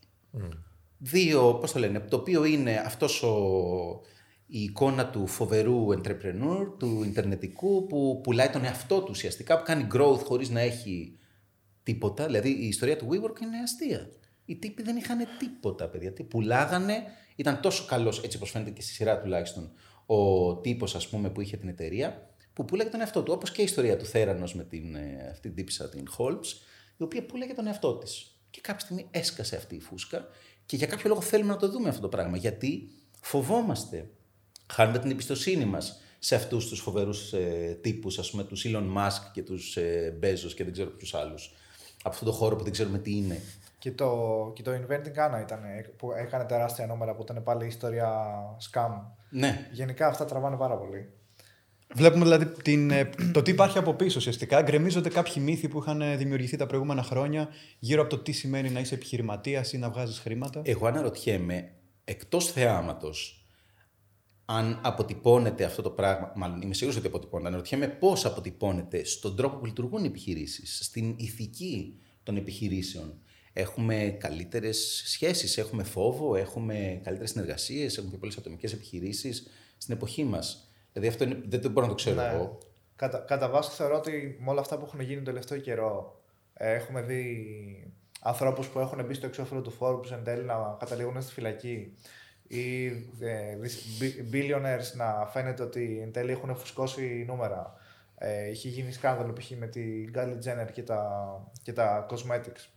Που είναι, λέω τώρα τε- αυτό το όνομα γιατί είναι καταξιωμένη υποτίθεται. Το, την ξέρει όλος ο κόσμος. Ακόμα και με τον Τραμπ που Ε, έγινε μπράβο, πρόεδρος ναι. στην Αμερική που είχε πει ψέματα στο Forbes για να έχει ας πούμε, Οπότε, να φαίνεται ότι έχει επειδή περιουσία. όλα αυτά τα, τα τελευταία χρόνια έχουν βγει πάρα πολλά τέτοια στη φόρα, επίσης ε, άνθρωποι, οι, οι entrepreneurs που είπες που σήκωσαν εκατομμύρια ή δισεκατομμύρια και μετά πάλι κατέρευσε η εταιρεία και φαίνεται ότι δεν είχαν τα θεμέλια που έλεγαν ότι έχουν. Όλο αυτό θεωρώ ότι έχουμε μπει σε μια δικασία να, να σταματάμε να κοιτάμε τόσο πολύ, να εντυπωσιαζόμαστε από την εικόνα ή από το ότι Α, μπήκε στο φω, ξέρω εγώ.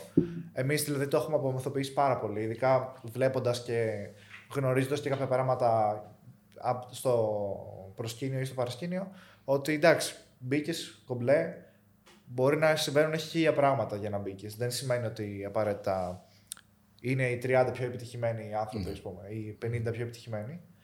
Ε, αυτό. Παραμένει περιοδικό, παραμένει μια λίστα που δεν ξέρουμε για 100% τα κριτήρια της επιλογής. Τώρα έτυχε να πω για το, για το Forbes. Γενικά όμως, αρχίζουμε και απομυθοποιούμε λίγο το, την εικόνα του τόσο επιτυχημένου και του άτρου του. Βραβεία και... Γενικά, καλά και τα βραβεία, ναι. Είναι αυτή η ρευστότητα λοιπόν που συζητάμε, είχαμε και για το Game of Thrones, ε, υπάρχει και στην επιχειρηματικότητα. Λιγότερη εμπιστοσύνη σε αυτούς οι οποίοι αναδεικνύονται ως αρχηγοί, βασιλιάδες, πρωταγωνιστές κτλ. Και τι σκέφτομαι τώρα. Ε, ας πούμε, οι θρύλοι που είχαμε, παλιά, είχαμε όχι εμείς, παλιότερες γενιές, εγώ, οι, οι αρχαιολογικοί μύθοι κτλ. Όλα αυτά αντιπροσωπεύουν ιστορίες αρχιετυπικές ανθρώπινες, φόβους αρχιετυπικούς ανθρώπινους, σε ιστορίες που λεγόντουσαν από γενιά σε γενιά κτλ. Μετά αυτό πήγε στην τέχνη και νομίζω ότι στη σημερινή εποχή αυτή είναι ε, η πραγματική, δηλαδή η ιστορία της Kim Kardashian είναι μια τέτοιο επίπεδο ιστορία. Είναι, δηλαδή, μπορείς να τη δεις και σαν ένα έργο τέχνης, σαν έναν θρύλο, σαν ένα μύθο. Το τι θα γίνει στο τέλος αυτή η γυναίκα θα αφήσει ένα αποτύπωμα, ένα, ένα ηθικό παράδειγμα για όλους εμάς που την παρακολουθούμε. Είτε την συμπαθούμε είτε όχι. Δηλαδή, αν παιδάκι με αυτή η γυναίκα κάποια στιγμή να σου πω καταστραφεί κτλ. Εγώ θα πω, ε, οριστείς, είδε. Ε, άμα ασχολείσαι μόνο με την εικόνα, στο τέλος γίνεται αυτό. Ή αν γίνει κάτι άλλο, ας πούμε, θα έχει ένα ενδιαφέρον. Γιατί αυτή τη στιγμή που έχει τρελαθεί ο, ο Κάνι, ε. Ναι, ναι. Εγώ γελάω λίγο εδώ. Μου φαίνεται και λίγο δίκαιο. Είναι αυτό που περιμέναμε όλοι, αλλά κανείς δεν το έλεγε. Μπράβο, ναι. Όλες αυτές οι φούσκες που σκάνε λοιπόν έχουν ένα, μια αίσθηση δικαιοσύνης. Οπότε, ε, αυτή είναι η σύγχρονη ήρωες, η σύγχρονη θρύλη. Το τι θα γίνει ο Έλλον Μάσκ αυτή τη στιγμή που είναι στο μετέχμιο, τι θα γίνει, θα τον κλείσει στη φυλακή αύριο μεθαύριο, ξέρω εγώ, θα τρελαθεί, θα μπει σε ένα διαστημόπλαιο και θα φύγει μόνος του. αυτά είναι ιστορίες, είναι μεγάλα. Πιο, πιο πολύ αντίκτυπο έχουν αυτά παρά το Game of Thrones ενδεχομένως. Και φυσικά, επειδή δεν βλέπω Avengers και Marvel Universe κτλ., που αυτό είναι νομίζω στο σινεμά η βασική αποτύπωση των σύγχρονων μύθων και τα πιο εμπορικά πράγματα, αναρωτιέμαι εκεί τι συμβαίνει με αυτούς τους ήρωες, που είναι ξεκάθαρα ηρωικές αρχιετυπικές προσωπικότητες. Δεν ξέρω αν βλέπετε εσείς τέτοια. Έχω, έχω παρακολουθήσει λίγο, αλλά δεν νομίζω ότι μπορώ να το πω πόσο καλά όπως το. Αλλά νομίζω ότι και να εκεί, μας και εκεί, πεθα... και εκεί ναι. πεθαίνουν νομίζω στα κάποιοι ήρωες. Ό,τι έχω ακούσει. δεν θέλω να. στο, στο Marvel Universe γενικά τα. και με τόσο, με όλες τις ταινίες που συνδέονται όλες οι ταινίες μεταξύ τους του, του διαφορετικού ήρωα και δεν ξέρω πώς το έχουν κάνει έτσι και γενικά αναγεννιούνται και πεθαίνουν χαρακτήρες για να υπάρχει μια, μια ροή και να μην βαριέται κάποιος. Αλλά ναι, αυτό. ναι, απ' την άλλη, όταν όσο μεγάλο δεν συναντιόντουσαν ποτέ αυτοί οι ήρωες, ήταν σε άλλο σύμπαν. Γιατί δεν ναι. θα. Επειδή όλοι αντιπροσώπευαν το καλό, μόνο σαν συνεργάτες θα μπορούσε να είναι. Το ότι στην εποχή μας πλέον αυτοί έρχονται αντιμέτωποι και έχεις ένα καλό και ένα άλλο καλό να ανταγωνίζονται, μόνο στην εποχή μας αυτό μπορεί να υπάρξει. Το ότι δεν ξέρω, το Batman και Superman ήταν κάτι τέτοιο, αυτή σε κάποια ταινία δεν. Ε, ε, πλακωθήκανε λιγάκι; Πλα, πλακωθήκανε. Και γενικά όλες οι, η κάθε, ο κάθε ένας προσπαθεί όλους τους ήρωες που έχει και αντίστοιχα και η Marvel και η DC να τους, ε, να τους έχει όλους μαζί κάπως. Εντάξει, είναι και για λόγους marketing βέβαια. Νομίζω ναι. ότι δεν είναι ξεκάθαρα τέχνη. Δηλαδή, νομίζω ότι πλέον έχεις χωρίσει πάρα πολύ το marketing ε, στη τέχνη. Δεν Netflix. Διαφωνώ. Αλλά για να φτιάξεις, κάποιος πρέπει να κάτσει να γράψει ένα σενάριο. Και αυτό το σενάριο πρέπει να βλέπετε, να συγκινεί mm. και να χτυπάει προποθέσει, πώς το λέμε, πλήρω προποθέσει σε όλα τα επίπεδα. Και στο φιλοσοφικό. Γιατί είναι προσ... οι μεγάλες χολιγουδιανές ταινίες είναι πάντα προσεγμένες σε αυτό το επίπεδο. Δεν τις γράφουν τυχαία. Εντάξει, οπωσδήποτε. Ε, ακόμα και αν είναι για ένα ευρύ οικογενειακό κοινό. Εκεί λοιπόν το ότι μπορείς να βάλεις έναν Batman και ένα Superman να είναι αντίπαλοι, δύο εκδοχές του καλού, οι οποίες όμως να μην είναι η ίδια, άρα να έχουν conflict, αυτό είναι επίσης κάτι που μόνο στην εποχή μας μπορεί να συμβεί. Ή ξέρω πριν από 5.000 χρόνια, δεν ξέρω. Αλλά είναι κάτι που σήμερα λέμε, Μα εγώ ήμουν φίλος με αυτόν. Πώς έγινε αντιεμβολιαστής, ρε παιδάκι. Πώς είναι δυνατόν να, να μου λέει ότι γίνει επίπεδη αφού πίναμε καφέ; Πώς είναι; Κανονικά αυτοί που είναι αντιεμβολιαστέ δεν είναι παράξενοι. Προσπαθούμε να διαχειριστούμε δηλαδή αυτό το πράγμα κι εμείς και οι ταινίες αυτές προσπαθούν και αυτές να το διαχειριστούν. Με τον τρόπο τους στον άλλο κόσμο. Στον, Βγαίνουν, άλλο, ναι. στον κόσμο τους εννοώ. Είναι όπως το περιεχόμενο στο ίντερνετ. Βγαίνουν πια τόσα πολλά πράγματα που πρέπει να κάνεις τον άλλο να πεις, ξέρω εγώ, wow, να... αυτό το αντιφατικό να, να δημιουργήσει. Όπως με το Συμφωνώ, άρθρο. αλλά δεν που πιστεύω ότι είναι μόνο αυτό. Ακόμα και αν αυτό είναι η πρόθεση, πιστεύω ότι επειδή κάποιος σεναριογράφος που κάνει αυτή τη δουλειά θα κάτσει να το γράψει το σενάριο, θα πρέπει αυτό να στέκει. Θα πρέπει η ιστορία να στέκει. Και θα παίξει σε φιλοσοφικό επίπεδο. Γιατί οι μεγάλες χολικουδιανέ ταινίες, ακόμη πιο εμπορικές, παιδιά φιλοσοφούν. Για, τους, για το 5% που θα τον ενδιαφέρει αυτό. Βέβαια τώρα δεν είναι μόνο Hollywood ε, και το Netflix έχει πάρει πάρα πολύ μεγάλη δύναμη. Ουσιαστικά είναι νούμερο ένα αυτή τη στιγμή. Ε, που έχει μικρότερες παραγωγές ε, σε όλες τις γωνιές του κόσμου, εξαγοράζει κάποιες άλλες παραγωγές ε, και γενικά έχει μια τελείως διαφορετική φιλοσοφία από ό,τι είχε ο κινηματογράφος. Πώς θεωρείς ότι έχει επι- κάτι καθαρά επιχειρηματικό όπως το Netflix έχει επηρεάσει ουσιαστικά όλο τον κινηματογράφο και τις παραγωγές; Κοίτα, δεν, είναι, δεν πολύ βλέπω σινεμά. Netflix βλέπω πολύ. Το έχω τελειώσει το Netflix τώρα. τώρα έχουμε βάλει τα άλλα και βάζ- τα βλέπουμε. Τώρα βλέπω Netflix στην αρχή. λέει. Το ξαναβλέπω. Το τερμάτισες. Ε, αυτό που σου προσφέρει το Netflix, αν είχα καταλάβει καλά και το επιχειρηματικό μοντέλο, είναι ότι αυτοί κάνουν πολύ καλή κατηγοριοποίηση των ταινιων ώστε να σου, σου λέει ότι δεν χρειάζεται πια να φτιάξουμε το mainstream. Δεν είμαστε δηλαδή η Paramount που πρέπει να κάνει μια ταινία που να κόψει, να κάνει 300 εκατομμύρια δολάρια, αλλιώς καταδίκαμε. Αλλά επειδή εγώ ξέρω ότι υπάρχει πολλή ανάγκη αυτή τη στιγμή για ισχυρούς γυναι... γυναικείους πρωταγωνιστές με μυστήριο και ε, πώς θα είναι, σεξουαλικό ενδιαφέρον, κάνω 10 τέτοιες ταινίες, η μία να πετύχει, κάπως έτσι δηλαδή έχω καταλάβει τη λειτουργεί. Το οποίο παράγει πολύ υλικό. Τώρα που βρίσκουν τα λεφτά, αυτό έχει να κάνει με το ότι σηκώνουν λεφτά, αλλά δεν παράγουν λεφτά. Δεν το έχω καταλάβει αυτό με το χρέος. Κα- Γενικά χαμός γίνεται με αυτό. Μπορεί, μπορεί κάποιες παραγωγές να μην είναι καθόλου δικές σου και απλά να τις ε, Ναι. αγοράζουν. ας πούμε. Όπως για παράδειγμα του Maestro που είναι παραγωγή του Mega, αλλά το έχει αγοράσει εν τέλει το Netflix. Αυτό λοιπόν που κάνει και το Netflix και το YouTube ακόμα περισσότερο είναι ότι μπορείς να φτιάξεις μέσω του αλγορίθμου έναν κόσμο δικό σου όπου θα σου δίνει, δείχνει τις ταινίες που σου αρέσουν εσένα κτλ. Δεν θα έχεις καμία αντίληψη του τι άλλο υπάρχει που δεν σε ενδιαφερει Θα ανοίξει το Netflix και θα είναι μόνο ενδιαφέροντα πράγματα. Εκτός από που το έχω ξύσει τον πάτο και τα έχω δει όλα, ας πούμε. Και πλέον θα, στο ίδιο YouTube, στο ίδιο Netflix, στο ίδιο δεν ξέρω τι, ας πούμε, στην ίδια πλατφόρμα, θα μπαίνεις εσύ και θα έχεις έναν κόσμο έτσι. Εγώ θα έχω έναν άλλον, αντίστοιχα στο Facebook, στο Instagram. Ο, ο αλγόριθμος δηλαδή θα με προστατεύσει από πράγματα που δεν με ενδιαφέρουν. Θα φτιάξω ένα echo chamber ενδιαφερόντων, απόψεων, πολιτικών, οικονομικών κτλ. Όπου λέω, Α, τέλεια, όλα, μια χαρά είναι ο κόσμος. Μέχρι που δεν ξέρω, θα πάω διακοπές και θα μπω στο πλοίο και θα πω, Τι είναι όλοι αυτοί εδώ πέρα; Ποιοι είναι αυτοί οι άνθρωποι, τι ψηφίσανε, τι, πώς; Αυτό είναι το κακό. Ότι χάνουμε το, τους κοινούς τόπους, ας πούμε. Γι' αυτό λέγανε και για το ε, Game of Thrones, είναι λέει η τελευταία σειρά που είδαμε όλοι μαζί. Από εδώ και πέρα, πλατφορμίτσες, Και πάλι, ας πούμε, εγώ δεν την έχω δει. Δηλαδή, ακόμα και σε αυτές τις σειρές. δεν το λέγανε για σένα, το λέγανε. Αλλά ναι, οπότε αυτό και φιλοσοφικά, αν το δούμε, ε, ουσιαστικά δημιουργεί ε, κλίμα απόλωση. Κατά κάποιο Ακριβώς, τρόπο. ναι. Γιατί ο καθένας είναι στον κόσμο του και εκεί κάπου νομίζω αρχίζει να χάνεται και, και ο ορθολογισμός. Δηλαδή, σε μια εποχή που χτίστηκε πάνω στον ορθολογισμό, υποτίθεται, ε, τώρα βλέπουμε αντίστοιχα ότι αυτό καταραίει κάπως. Ισχύει. Δηλαδή, ρε παιδί μου, το, το βλέπεις, τι να σου πω, θυμάμαι στις εκλογές του, του 11, 12, πότε είχαν γίνει εκλογές. Που όντας Αθηναίος με το συγκεκριμένο feed στο facebook το οποίο είχε καλλιεργηθεί και σε προγενέστερες εκδόσεις του αλγόριθμου έτσι, βλέπω τα αποτελέσματα και λέω αλήθεια, μα, μα όλα αυτά που βλέπα πού είναι; Γιατί είναι άλλο η χώρα, άλλο η πόλη, άλλο αυτό που βλέπεις εσύ. Και αυτό γίνεται όλο και περισσότερο εδώ μεταξύ. Και δημιουργείς ασφαλμένη εντύπωση για το ποιος είναι ο κόσμος και άρα ασφαλμένη εντύπωση για το τι είναι κανονικό, τι είναι συνηθισμένο. Και βγαίνεις παρά έξω και εμένα, ας πούμε, το feed μου μοιραία έχει πολλούς ηθοποιούς, οι οποίοι έχουν μια τάση προς μια συγκεκριμένη πολιτική κατεύθυνση. Εκεί βλέπω αυτό, ας πούμε, και θεωρώ ότι είναι. Και ενώ του ενός φίλου μου, ας πούμε, που είναι από άλλο επαγγελματικό χώρο, έχει άλλο, άλλο, άλλο χρώμα, ας πούμε, το feed του. Πώς μπορούμε εμείς να βγούμε έξω από αυτό όμως; Και, Και- και... να, και να καταλάβεις ότι ας πούμε, αυτό που βλέπω εγώ στο feed μου που σου φαίνεται σένα ότι άραγε να το, βλέ... να το ακούω από όλους πάνω να πει ότι μάλλον αυτό επικρατεί, αυτό αρχίζει και γίνεται πιο mainstream.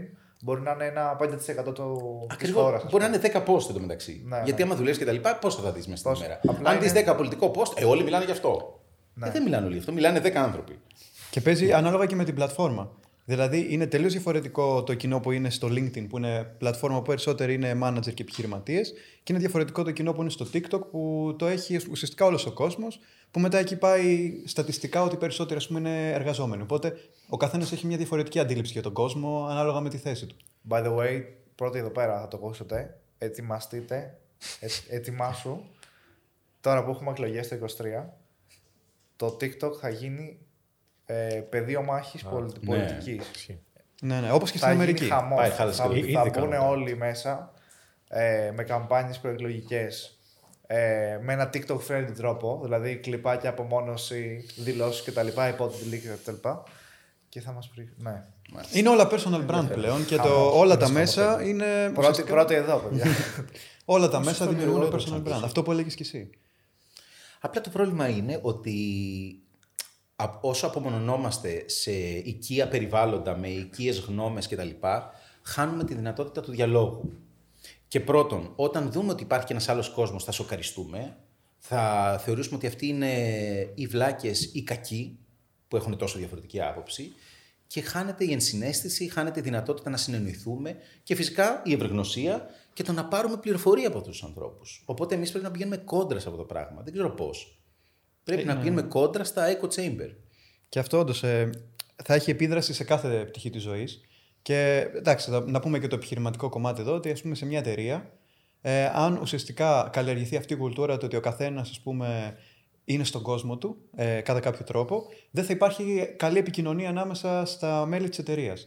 Με αποτέλεσμα θα έχει δει κάποιος, ας πούμε, κάτι στο λογιστήριο, το οποίο μπορεί να είναι πολύ σημαντική πληροφορία για την εταιρεία ή δεν θα το επικοινωνήσει και θα χαθεί αυτή η πληροφορία, θα κινδυνεύσει η εταιρεία. Αντίστοιχα, ο άλλος που είναι σε επαφή με τον πελάτη θα διαπιστώσει κάποιο λάθος στην εξυπηρέτηση του πελάτη, αλλά δεν θα κάτσει να το πει στη διοίκηση για να που λυθεί δεν αυτό το έχουν πρόβλημα. επαφή, ας πούμε. Και αντίστοιχα η διοίκηση μπορεί να μην έχει την πλήρη εικόνα έτσι που είναι πολύ σημαντικό. Δηλαδή, όσο πιο ψηλά είσαι, τόσο περισσότερο πρέπει να έχεις την ευρυγνωσία. Και βέβαια και μετά προς την εξωστρέφεια της εταιρείας. Δηλαδή, στο, αν νομίζω ότι ο κόσμος είναι έτσι, ε, φτιάχνεις μια εταιρική ταυτότητα, μια καμπάνια, δεν ξέρω τι, η οποία είναι λάθος. Αν ο κόσμος δεν είναι έτσι τελικά. Αυτό ακριβώς. Και πάμε και μετά στο marketing και καμπάνιες που γίνονται που εν τέλει πέφτουν τα σύννεφα που τους κράζουν στο τέλος. Ε, και τώρα, μιας και μιλήσαμε και στη διαφήμιση, εσύ από τη μεριά του ηθοποιού βεβαίως έχεις κάνει αρκετές διαφημίσεις ε, και για πάρα πολλά διαφορετικά brands. Ε, πώς είναι όλη αυτή η εμπειρία και πώς ας πούμε διαχειρίζεσαι το ότι ταυτίζεσαι με μια εταιρεία ουσιαστικά; Ε, έχω κάνει όντως πάρα πολλές διαφημίσεις ε, και αν ήμουν τυχερός γιατί στη φάση που ξεκινάγαμε με την ομάδα εκεί γύρω στο 2006-2007 μου έκατσε μια εργολαβία εντός εισαγωγικών με γνωστή εταιρεία τηλεπικοινωνιών, όχι τηλεφωνίας αλλά καταστημάτων. Της οποίας το όνομα είναι μια εθνικότητα Ναι, την ναι, ναι. Ευρώπη. και είναι κόκκινο. με λίγο μπλε. Ε, και έκανα πάρα πολλές διαφημίσεις με αυτούς ένα χρόνο και αυτό μου έδωσε τα λεφτά για να μην πρέπει να κάνω μία και μία κανονική δουλειά και να ασχολούμαι με την ομάδα ως χόμπι. Αλλά μπορούσα να, ασχοληθούμε, να ασχολούμαι full time με την ομάδα, να μάθω μέσα από αυτό, να εξελιχθεί και η ομάδα και εγώ, ας πούμε, και αυτό ήταν ένα θείο δώρο, οπότε... Εντάξει, όχι ότι μου χαρίσανε κάτι, αλλά ευχαριστώ την τύχη, την εταιρεία που έκατσε αυτό το πράγμα κτλ. Ε, τώρα, ευτυχώς δεν ταυτίστηκα. Σε σημείο δηλαδή που ο κόσμος με έβλεπε και μου έλεγε Ε, τη διαφήμιση της Wind δεν κάνεις. Ή να αρχίσει να σου μιλάει στα γερμανικά, ξέρεις. ναι. Εμένα πάντως μου λέγανε ότι έχω κάνει διαφήμιση της Wind. Έχω κάνει όλες τις άλλες εταιρείες εκτός από Wind. βέβαια. Ό,τι θέλουμε και εσύ τα έχω είναι η κάνει. φάση που συ- συνδέει τον κλάδο και τα λοιπά και το- χάνεται λίγο Ναι, το. αλλά το γιατί τέλος. με την μόνη εταιρεία που δεν έχω κάνει διαφήμιση, αυτό δεν μπορώ να καταλάβω. έχω κάνει και Vodafone και Cosmote και Sita και πώς το λέει, Q δεν είχα κάνει, δεν υπάρχει πια κιόλας. Και το Γερμανό τέλος πάντων. Ε, οπότε είχα την τύχη να μην ταυτιστώ. Δηλαδή, ξέρω ηθοποιούς που ταυτίστηκαν με τις διαφημίσεις τους και ήταν πρόβλημα αυτό. Σίγουρα έχασα κάποιες δουλειές. Ε, έτσι πιο, πιο, ποιοτι, πιο ποιοτικής τηλεόρασης πιο πολύ αλλά εγώ δεν το, δεν το βίωσα σαν, δεν το μετάνιωσα αυτό ποτέ. Μου έδωσε, ήξερα ότι θα μου κάτσουν και δύο-τρεις διαφημίσεις μέσα στον χρόνο και αυτές θα μου δώσουν λεφτά για να μπορέσω να συνεχίσω να κάνω πράγματα μικρότερη ανταμοιβή όπως είναι το θέατρο. Ε, έμαθα και πολλά μέσα από τις διαφημίσεις όσον αφορά ξέρεις, και το τεχνικό κομμάτι. Γιατί η διαφήμιση τι γίνεται; Έχει πιο πολλά λεφτά ανά δευτερόλεπτο από ότι έχει ε, μία σειρά. Οπότε πας να κάνεις μια διαφήμιση 30 δευτερολέπτων και βλέπεις τις καλύτερες κάμερες, τα καλύτερα φώτα, το πιο πλήρες συνεργείο. Γενικά το, όλο τα το εφέ. production. Ναι. Ναι, ας πούμε, έκανα μια διαφήμιση πριν από τέσσερα χρόνια, νομίζω ήταν. Που μιας γνωστής εταιρείας ηλεκτρικών ειδών, όπου είχαν φέρει έναν πολύ top σκηνοθέτη ε, Αργεντινή, Αργεντινής καταγωγής. Αυτός δουλεύει στην Αμερική, έχει κάνει ας πούμε, το, το σηματάκι του Colbert, του Late Night Show, όπως λέγεται, του, Α, ναι, ναι. του Night Show. Ο οποίος δουλεύει πάρα πολύ με εφέ, κάτι πολύ μικρό σε κάτι πολύ μεγάλο κτλ. Και, και κάνει κάτι παπάδες, ας πούμε. Οπότε χάρηκα πάρα πολύ που είδα όλη αυτή τη διαδικασία. Πώς γυρίσαμε εμείς αυτό και μετά αυτό τοποθετήθηκε εκεί κτλ. Οπότε είναι ωραία φάση η διαφήμιση. Μα, μαθαίνεις πώς γίνονται κανονικά τα πράγματα. Έχει καλά λεφτά. Κάμια φορά σε μπουνίζουν και λίγο και θα κλέσει τα λεφτά σου. Αυτά. Οπότε. ναι. Sorry. Ε, ε, Ισχύει αυτό που. Α- αν κατάλαβα βασικά, ε, ότι οι άνθρωποι του θεάτρου μπορεί να λένε π.χ. αυτός έχει κάνει διαφήμιση για σαμπουάν για παράδειγμα. Δεν είναι. Να υπάρχει ένα Στο μικρό επίπεδο του disrespect θεάτρου. ανάλογα με τις δουλειέ Αυτό, που παίρνει ο καθένας. Εγώ Ή ας πούμε ξέ- από το YouTube κιόλας. Για Αν το έχεις YouTube δεν βιώσει. ξέρω. Okay. Ε, κοίταξε, αλλάζουν τα πράγματα. Είναι, είναι αλλιώς τώρα. Είναι πολύ πιο προσωποκεντρικό το επάγγελμα τώρα παρά πριν από 10 χρόνια. Δηλαδή τώρα θέλεις αυτόν που είναι όνομα επειδή είναι, έχει follower, επειδή έχει το ένα, επειδή έχει το άλλο. Και εξαρτάται πάντα από την παραγωγή.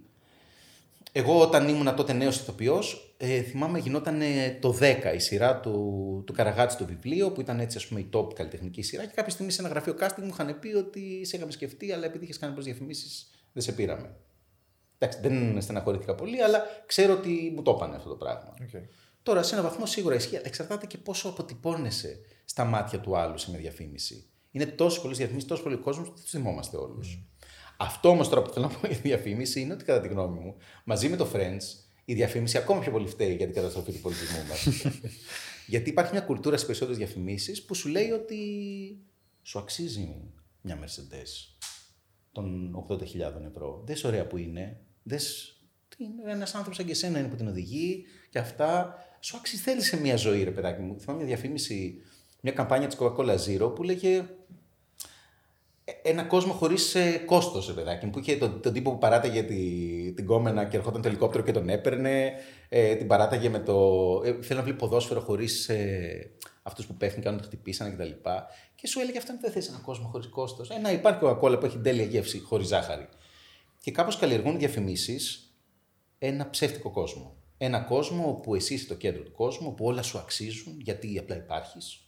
Όπου και τα πιο ακριβά προϊόντα κανονικά θα έπρεπε να τα έχεις και τώρα είναι κάποια, κάποια μαλακή έχει γίνει και δεν βγάζεις τόσα.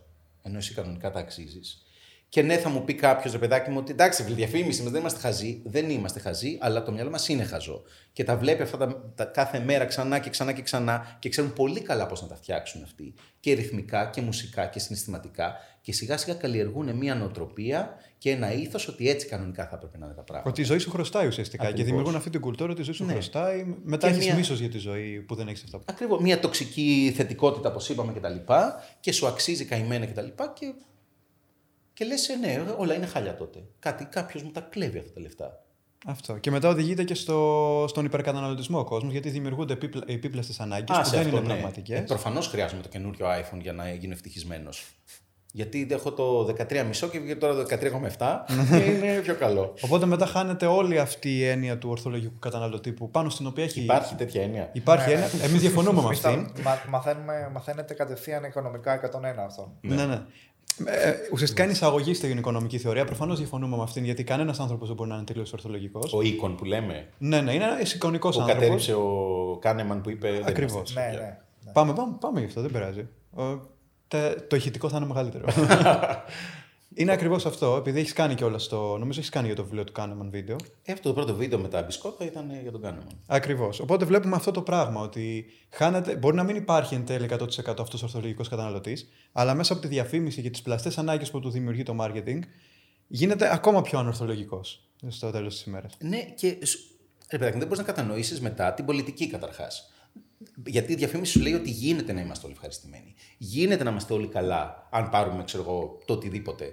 Αλλά είναι η εικόνα που σου δείχνει. Βλέπεις συνέχεια αυτές τις τέλειες οικογένειες με τα καθαρά ρούχα, με τα φοβερά σπίτια, με τα όλα Τα, αυτά. χα- τα χαμόγελα, τα. Μπράβο. Ξυπνάνε και τρώνε όλοι μαζί πρωινό και είναι χαρούμενοι και δεν νιστάζουν. Ναι, και φεύγει ο ήλιος για κάποιο λόγο. Δηλαδή, ξύπνησαν ώρα που έχει ε, βγει ο ήλιος, προλάβουν να φτιάξουν αυτό το πρωινό, φάγανε, πήγαν στις δουλειές τους, γυρίσανε όταν φεύγει ακόμα ο ήλιος και ήταν ευτυχισμένοι. Τι έγινε, μάλλον υπάρχουν και κάποιοι άλλοι που δουλεύουν ακόμα, δεν μας τους δείχνουν. Ε, και μετά δεν μπορείς να καταλάβεις γιατί γίνεται αυτός ο νόμος και κάποιοι είναι δυσαρεστημένοι. Και ότι στην πολιτική πάντα κάποιοι θα είναι δυσαρεστημένοι και πάντα κάποιος κερδίζει, κάποιος χάνει και πάντα προσπαθούν. Είναι δύσκολο πράγμα αυτό το πράγμα. Αλλά που φταίει και ο πολιτικός που κάνει διαφήμιση και σου λέει ψήφισε με και όλα θα είναι τέλεια. Οπότε, έχοντας διαβάσει και το βιβλίο του Κάνεμαν, που είναι ε, βραβευμένος με Νόμπελ οικονομολόγος, ποια είναι η άποψη που έχεις σχηματίσει γι' αυτό, δηλαδή για, το, για την οικονομία, το, τον ορθολογισμό; Α, α, για αυτό το, το στενό. Για αυτό κύκλο. το πολύ συγκεκριμένο Αυτό πράγμα πολύ που ξέρεις. συγκεκριμένο.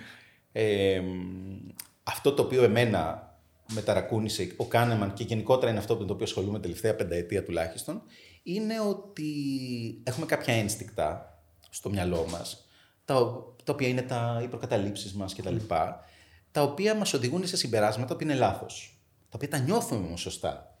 Τα οποία νιώθουμε ότι α, αυτό έτσι είναι λογικά. Και μετά κάθεσαι και τους σκέφτεσαι και λες: Όχι, τώρα παρασύρθηκα από αυτό. Τέλος πάντων, το- Είναι πολύ γενικό αυτό που λέω αυτή τη στιγμή και είμαι σίγουρος ότι οι θεατές είναι. Τι, τι λέει τώρα αυτός. Αλλά ε, νομίζω ότι η εποχή μας έχει αυτό το κομβικό στοιχείο. Πρέπει η εκπαίδευση να ε, εντάξει στο υλικό της τα συμπεράσματα της συμπεριφορικής ψυχολογίας και των θεωριών του Κάνεμαν και των μεταγενέστερων και να αποκτήσουμε μια άλλη σχέση με τα ενστικτά μας και με το μυαλό μας, να είμαστε λίγο πιο, πώς το λένε, μετριοπαθείς ως προς τις απόψεις μας και ως προς τις βεβαιότητές μας, που θα μας βοηθήσουν να κάνουμε μια δεύτερη, μια τρίτη σκέψη, ότι τώρα αυτό κάτσε νιώθω... Η- Ένα πολύ σύγχρονο παράδειγμα είναι ότι διαβάζουμε κάτι και μόλις δια- δούμε ποιος το έγραψε και τοποθετηθεί πολιτικά λέμε «Ε, α, αυτός είναι μαλάκας, τώρα τι τα έγραφε, εννοείται». Ή «Α, α, ναι, όχι, εννοεί αυτό, ναι, το, κα- τώρα κατάλαβα». Άμα όμως δεν είχε την υπογραφή, θα έβγαζε συμπέρασμα. Δεν θα έβγαζες. Δεν θα έβγαζες, το λέω. ε, οπότε, αν εκπαιδευτούμε στο να έχουμε μια δεύτερη σκέψη ως προς τις σκέψεις μας, νομίζω ο κόσμος θα γινόταν πιο μετριοπαθής με την καλή έννοια και θα μπορούσαμε να αποδεχτούμε άλλες γνώμες και να αλλάξουμε κι εμείς. Σωστά και πρέπει πάντα να αμφισβητούμε τη γνώμη μας. Πάντα ε, δεχόμαστε νέες πληροφορίες, ε, μαθαίνουμε καινούργια πράγματα και μπορεί κάτι που θεωρούμε σήμερα σαν δεδομένο, αύριο να, είναι, να λέμε «Πα, καλά, τι, είναι το- τι πίστευα τότε, απίστευτο. Αυτό είναι το, πώς λέγεται κάπως το end of ε, history fallacy, κάπως έτσι. Ότι νιώθουμε πάντα ότι ε, τελείωσε ο κόσμος, ε, ό,τι πιστεύουμε αυτή τη στιγμή Τέλος. είναι εκεί Αυτό που είναι. Τα- καταλήξαμε το κατάλαβα, και τα τέλος. λοιπά. Ε, Και μεθαύριο που ξαφνικά αλλάζουμε γνώμη, α, όχι τώρα είναι, το, τώρα όμως είμαι σίγουρος. και αντίστοιχα αυτό συνεχίζεται. ναι, ναι, ναι. Ε, Είναι η αρχή και της αυτοβελτίωσης, νομίζω, το να αμφισβητεί συνέχεια τον εαυτό σου. Έχεις ασχοληθεί πολύ και με την αυτοβελτίωση. Ε, βλέπετε εδώ πόσο τελειοποιημένο. Μα ξέρεις τι, μοιραία βελτιώ... Άμα α, α, αμφισβητείς, άμα κάνεις reflect, μοιραία θα βρεις τα λάθη σου. Πρέπει να βρεις τα λάθη σου. Θυμάμαι μια περίοδο όταν ήμουν μικρότερος, έτσι όταν είχα κάνει τις πρώτες μου μεγάλες σχέσεις, ας πούμε, και τα λοιπά, που ξεκινόταν κάτι πλακωνόμασταν και τα λοιπά, και μετά έφυγα και λέω, τώρα αυτό όντως είχα δίκιο ή μήπως... Για, όντως γι' αυτό θύμωσα. Γιατί και στις ε, διαπροσωπικές σχέσεις, ειδικά σε ερωτικές, είναι τόσο εύκολο να δεις τις ζήλιες σου, τις ανασφάλειές σου κτλ. Που είναι καλός οδηγός για να ξεκινήσεις να αμφισβητήσεις τις βεβαιότητές σου. Ή αυτά που λέμε, ξέρεις, το, δεν ε, θύμωσα με αυτό που δεν ζήλεψα, απλά είναι ο τρόπος που μου το είπες. Όχι, ζήλεψες και θες να βρεις ένα τεχνικάλιτι για να θυμώσεις με τον άλλον, ας πούμε. Και αυτό σε βοηθάει να γίνεις πιο ταπεινός ως προς τα, τις βεβαιότητές σου. Απλά τα βλέπουμε μετά συνήθως αυτά. τα καταλαβαίνουμε. Α, γι' αυτό έχω. Μετά από πέντε χώρισα. χρόνια. Ίσως και να είναι αργά, ας πούμε, τότε, ξέρεις.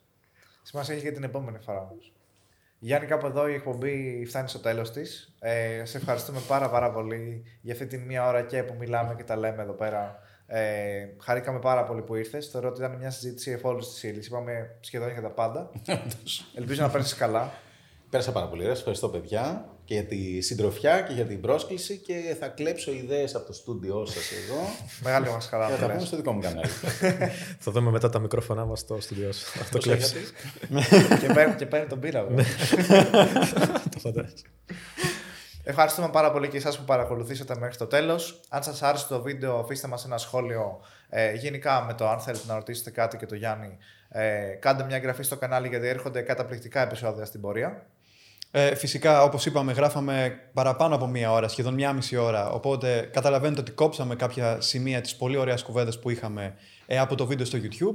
Όμως, άμα θέλετε να την ακούσετε ολόκληρη, μπορείτε να κάνετε κλικ ε, στα link τα οποία έχουμε κάτω στην περιγραφή ε, για το Spotify, το Apple Podcast και το site μας το businessref.gr όπου μπορείτε να μπείτε εκεί και να ακούσετε ολόκληρο το επεισόδιο ηχητικά. Και επίσης στην περιγραφή θα έχουμε και τα link για το κανάλι ε, του ε, Γιάννη, το οποίο είναι εξαιρετικό, έχει πάρα πολύ ωραίο περιεχόμενο και όσοι δεν το ξέρετε, γιατί σίγουρα κάποιοι από εσάς, κάποιοι λίγοι δεν θα το ξέρετε, μπορείτε να μπείτε μέσα και να παρακολουθήσετε το υλικό του. Οπότε, αυτό ήταν το επεισόδιο για σήμερα. Μέχρι το επόμενο επεισόδιο, να είστε όλοι καλά και να κυνηγάτε τα όνειρά σας.